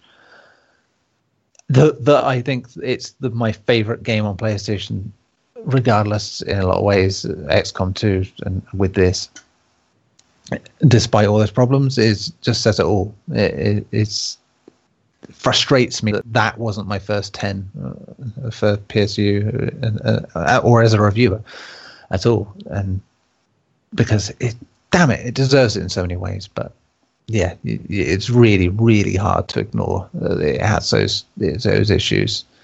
And by golly, yeah, XCOM 2, War of the Chosen, just wow, love it. Yeah, uh, if anyone else has anything to say, I think only Tim's played a bit of XCOM 2, but I was playing XCOM 2, if I rightly. Yeah, it's it's the basic stuff, and I honestly can't get into that game. I mean, Oh. for- me, it's like I had the history. Of like it was one of the first games I played on PC, like 21 years ago. Was was an XCOM game, and just even then, the idea of it, and the concept of it, was just thrilled me. You know, and then just when it came back, eh, like five years ago, nearly, it was just. I could how much I was into it. I thought, oh, I like this. It's cool. Something I remember from when I was younger, eh, like that. But just I, I, outside of like PES, because you know I play hundreds of hours of that every year. This is the only other game that I play hundreds of hours of a year now since 2013, 2012, even. Yeah, so it's it says it all. XCOM is just beast for me. Oh, yeah, it's probably a good idea to talk about that instead. Um, cool. I, I think that'll do it for us because we've gone way, way long today. But you know, Three hours. yeah, but you know, we were we're covering 2017. We haven't done a podcast for two weeks. Mike's left, and Yeah, we had to extend it for Mike. yes. So just think of this as being the last two weeks in one, Yeah. last three weeks in one. Even there you go. It's Yeah. like it, it's three weeks in one podcast. You can cut it into three pieces basically because Yeah. there's the beginning bit, there's the bit in the middle where we say goodbye to Mike, and there's the end. So Yeah. yeah. We are two episodes away from uh, 200 as well. So. God, that that'll probably be a long one. Uh, that's uh, I can't wait. so. Just to uh, do some wrap up stuff quickly. Um, we were on the final prediction scores for last season, if you will. Um, and obviously, those games that we picked didn't get scores enough scores until very like a couple of weeks after, and then of course we weren't doing podcasts.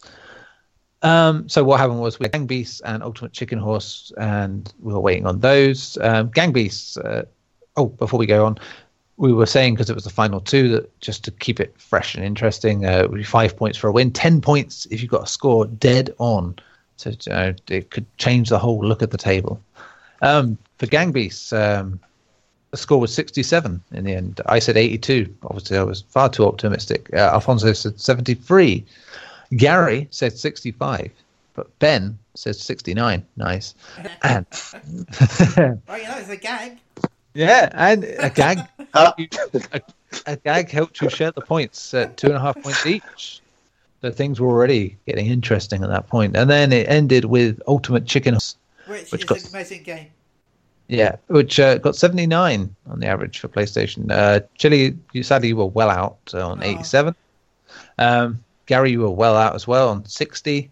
Alfonso, fairly close on 70. And just a completely all chance of there being competition and challenge on this. Um, I got the score exactly correct on 79. Um, Hacks! hacks. Yeah, I I just tend to be here every week. That's that's my advantage, I think. Really. Um, so yeah, just at the end of season one scores. Um, Mike's only season, sadly. Um, he ended bottom on two and a half points. Uh, Alfonso was next with four. Tim ended with six points. Ben, with his uh, last minute for it, climbed up to third with seven and a half. Way. Gary Gary finished on a very respectable 16 and a half. And yes, I won with 29 and a half points. Um, so um, starting next week, we will start a brand new uh, season and uh, go from there. Uh, we'll take a break from it this week because let's face it, there's very fuck all. to be honest, uh, it's all coming. It's all coming. Like Dragon Um, Ball Fighter Z! Yes. Monster Hunter, Yeah. Shadow, Shadow Colossus. Oh man. Man, Shadow I can't wait Col- to buy Shadow Colossus and never play it. Like I've done twice. Ben, I don't know. I, maybe we could lose another long-term podcaster. Uh, at this rate. well, I mean, we're still raw. We might as well, you know. I Hey, I'm staying till episode 200. then you can kick me out, but fine. I'm 200. Oh, hang on, that's all right. Yeah, that'll be before it comes out, so that's fine. It's fine. I kid, I kid. Um, yeah. So I suppose last minute shout outs. Uh, I, I will just advise we have done the mic shout outs now, so no, probably probably not too much more on that. As much as we love him, uh, uh, because we've gone over three hours.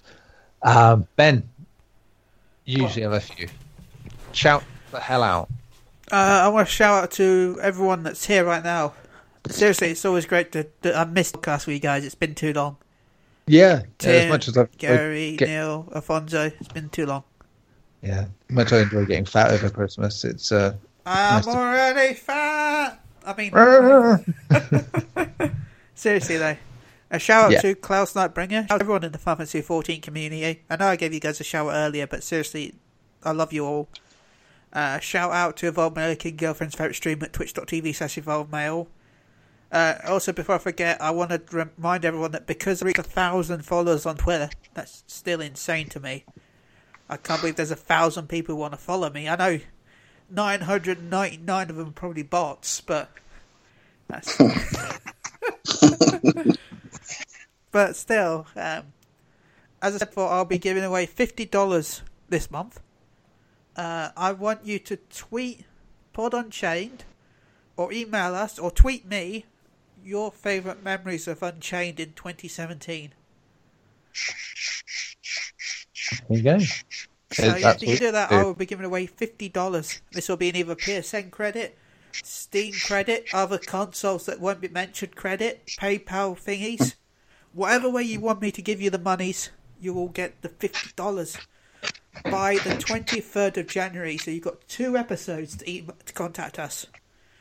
The, the, they'll be announced on the twentieth show. So yeah, Excellent. Cool. Um, Tim, what about you? This one's rather specific because something happened this week that surprised me in the best way.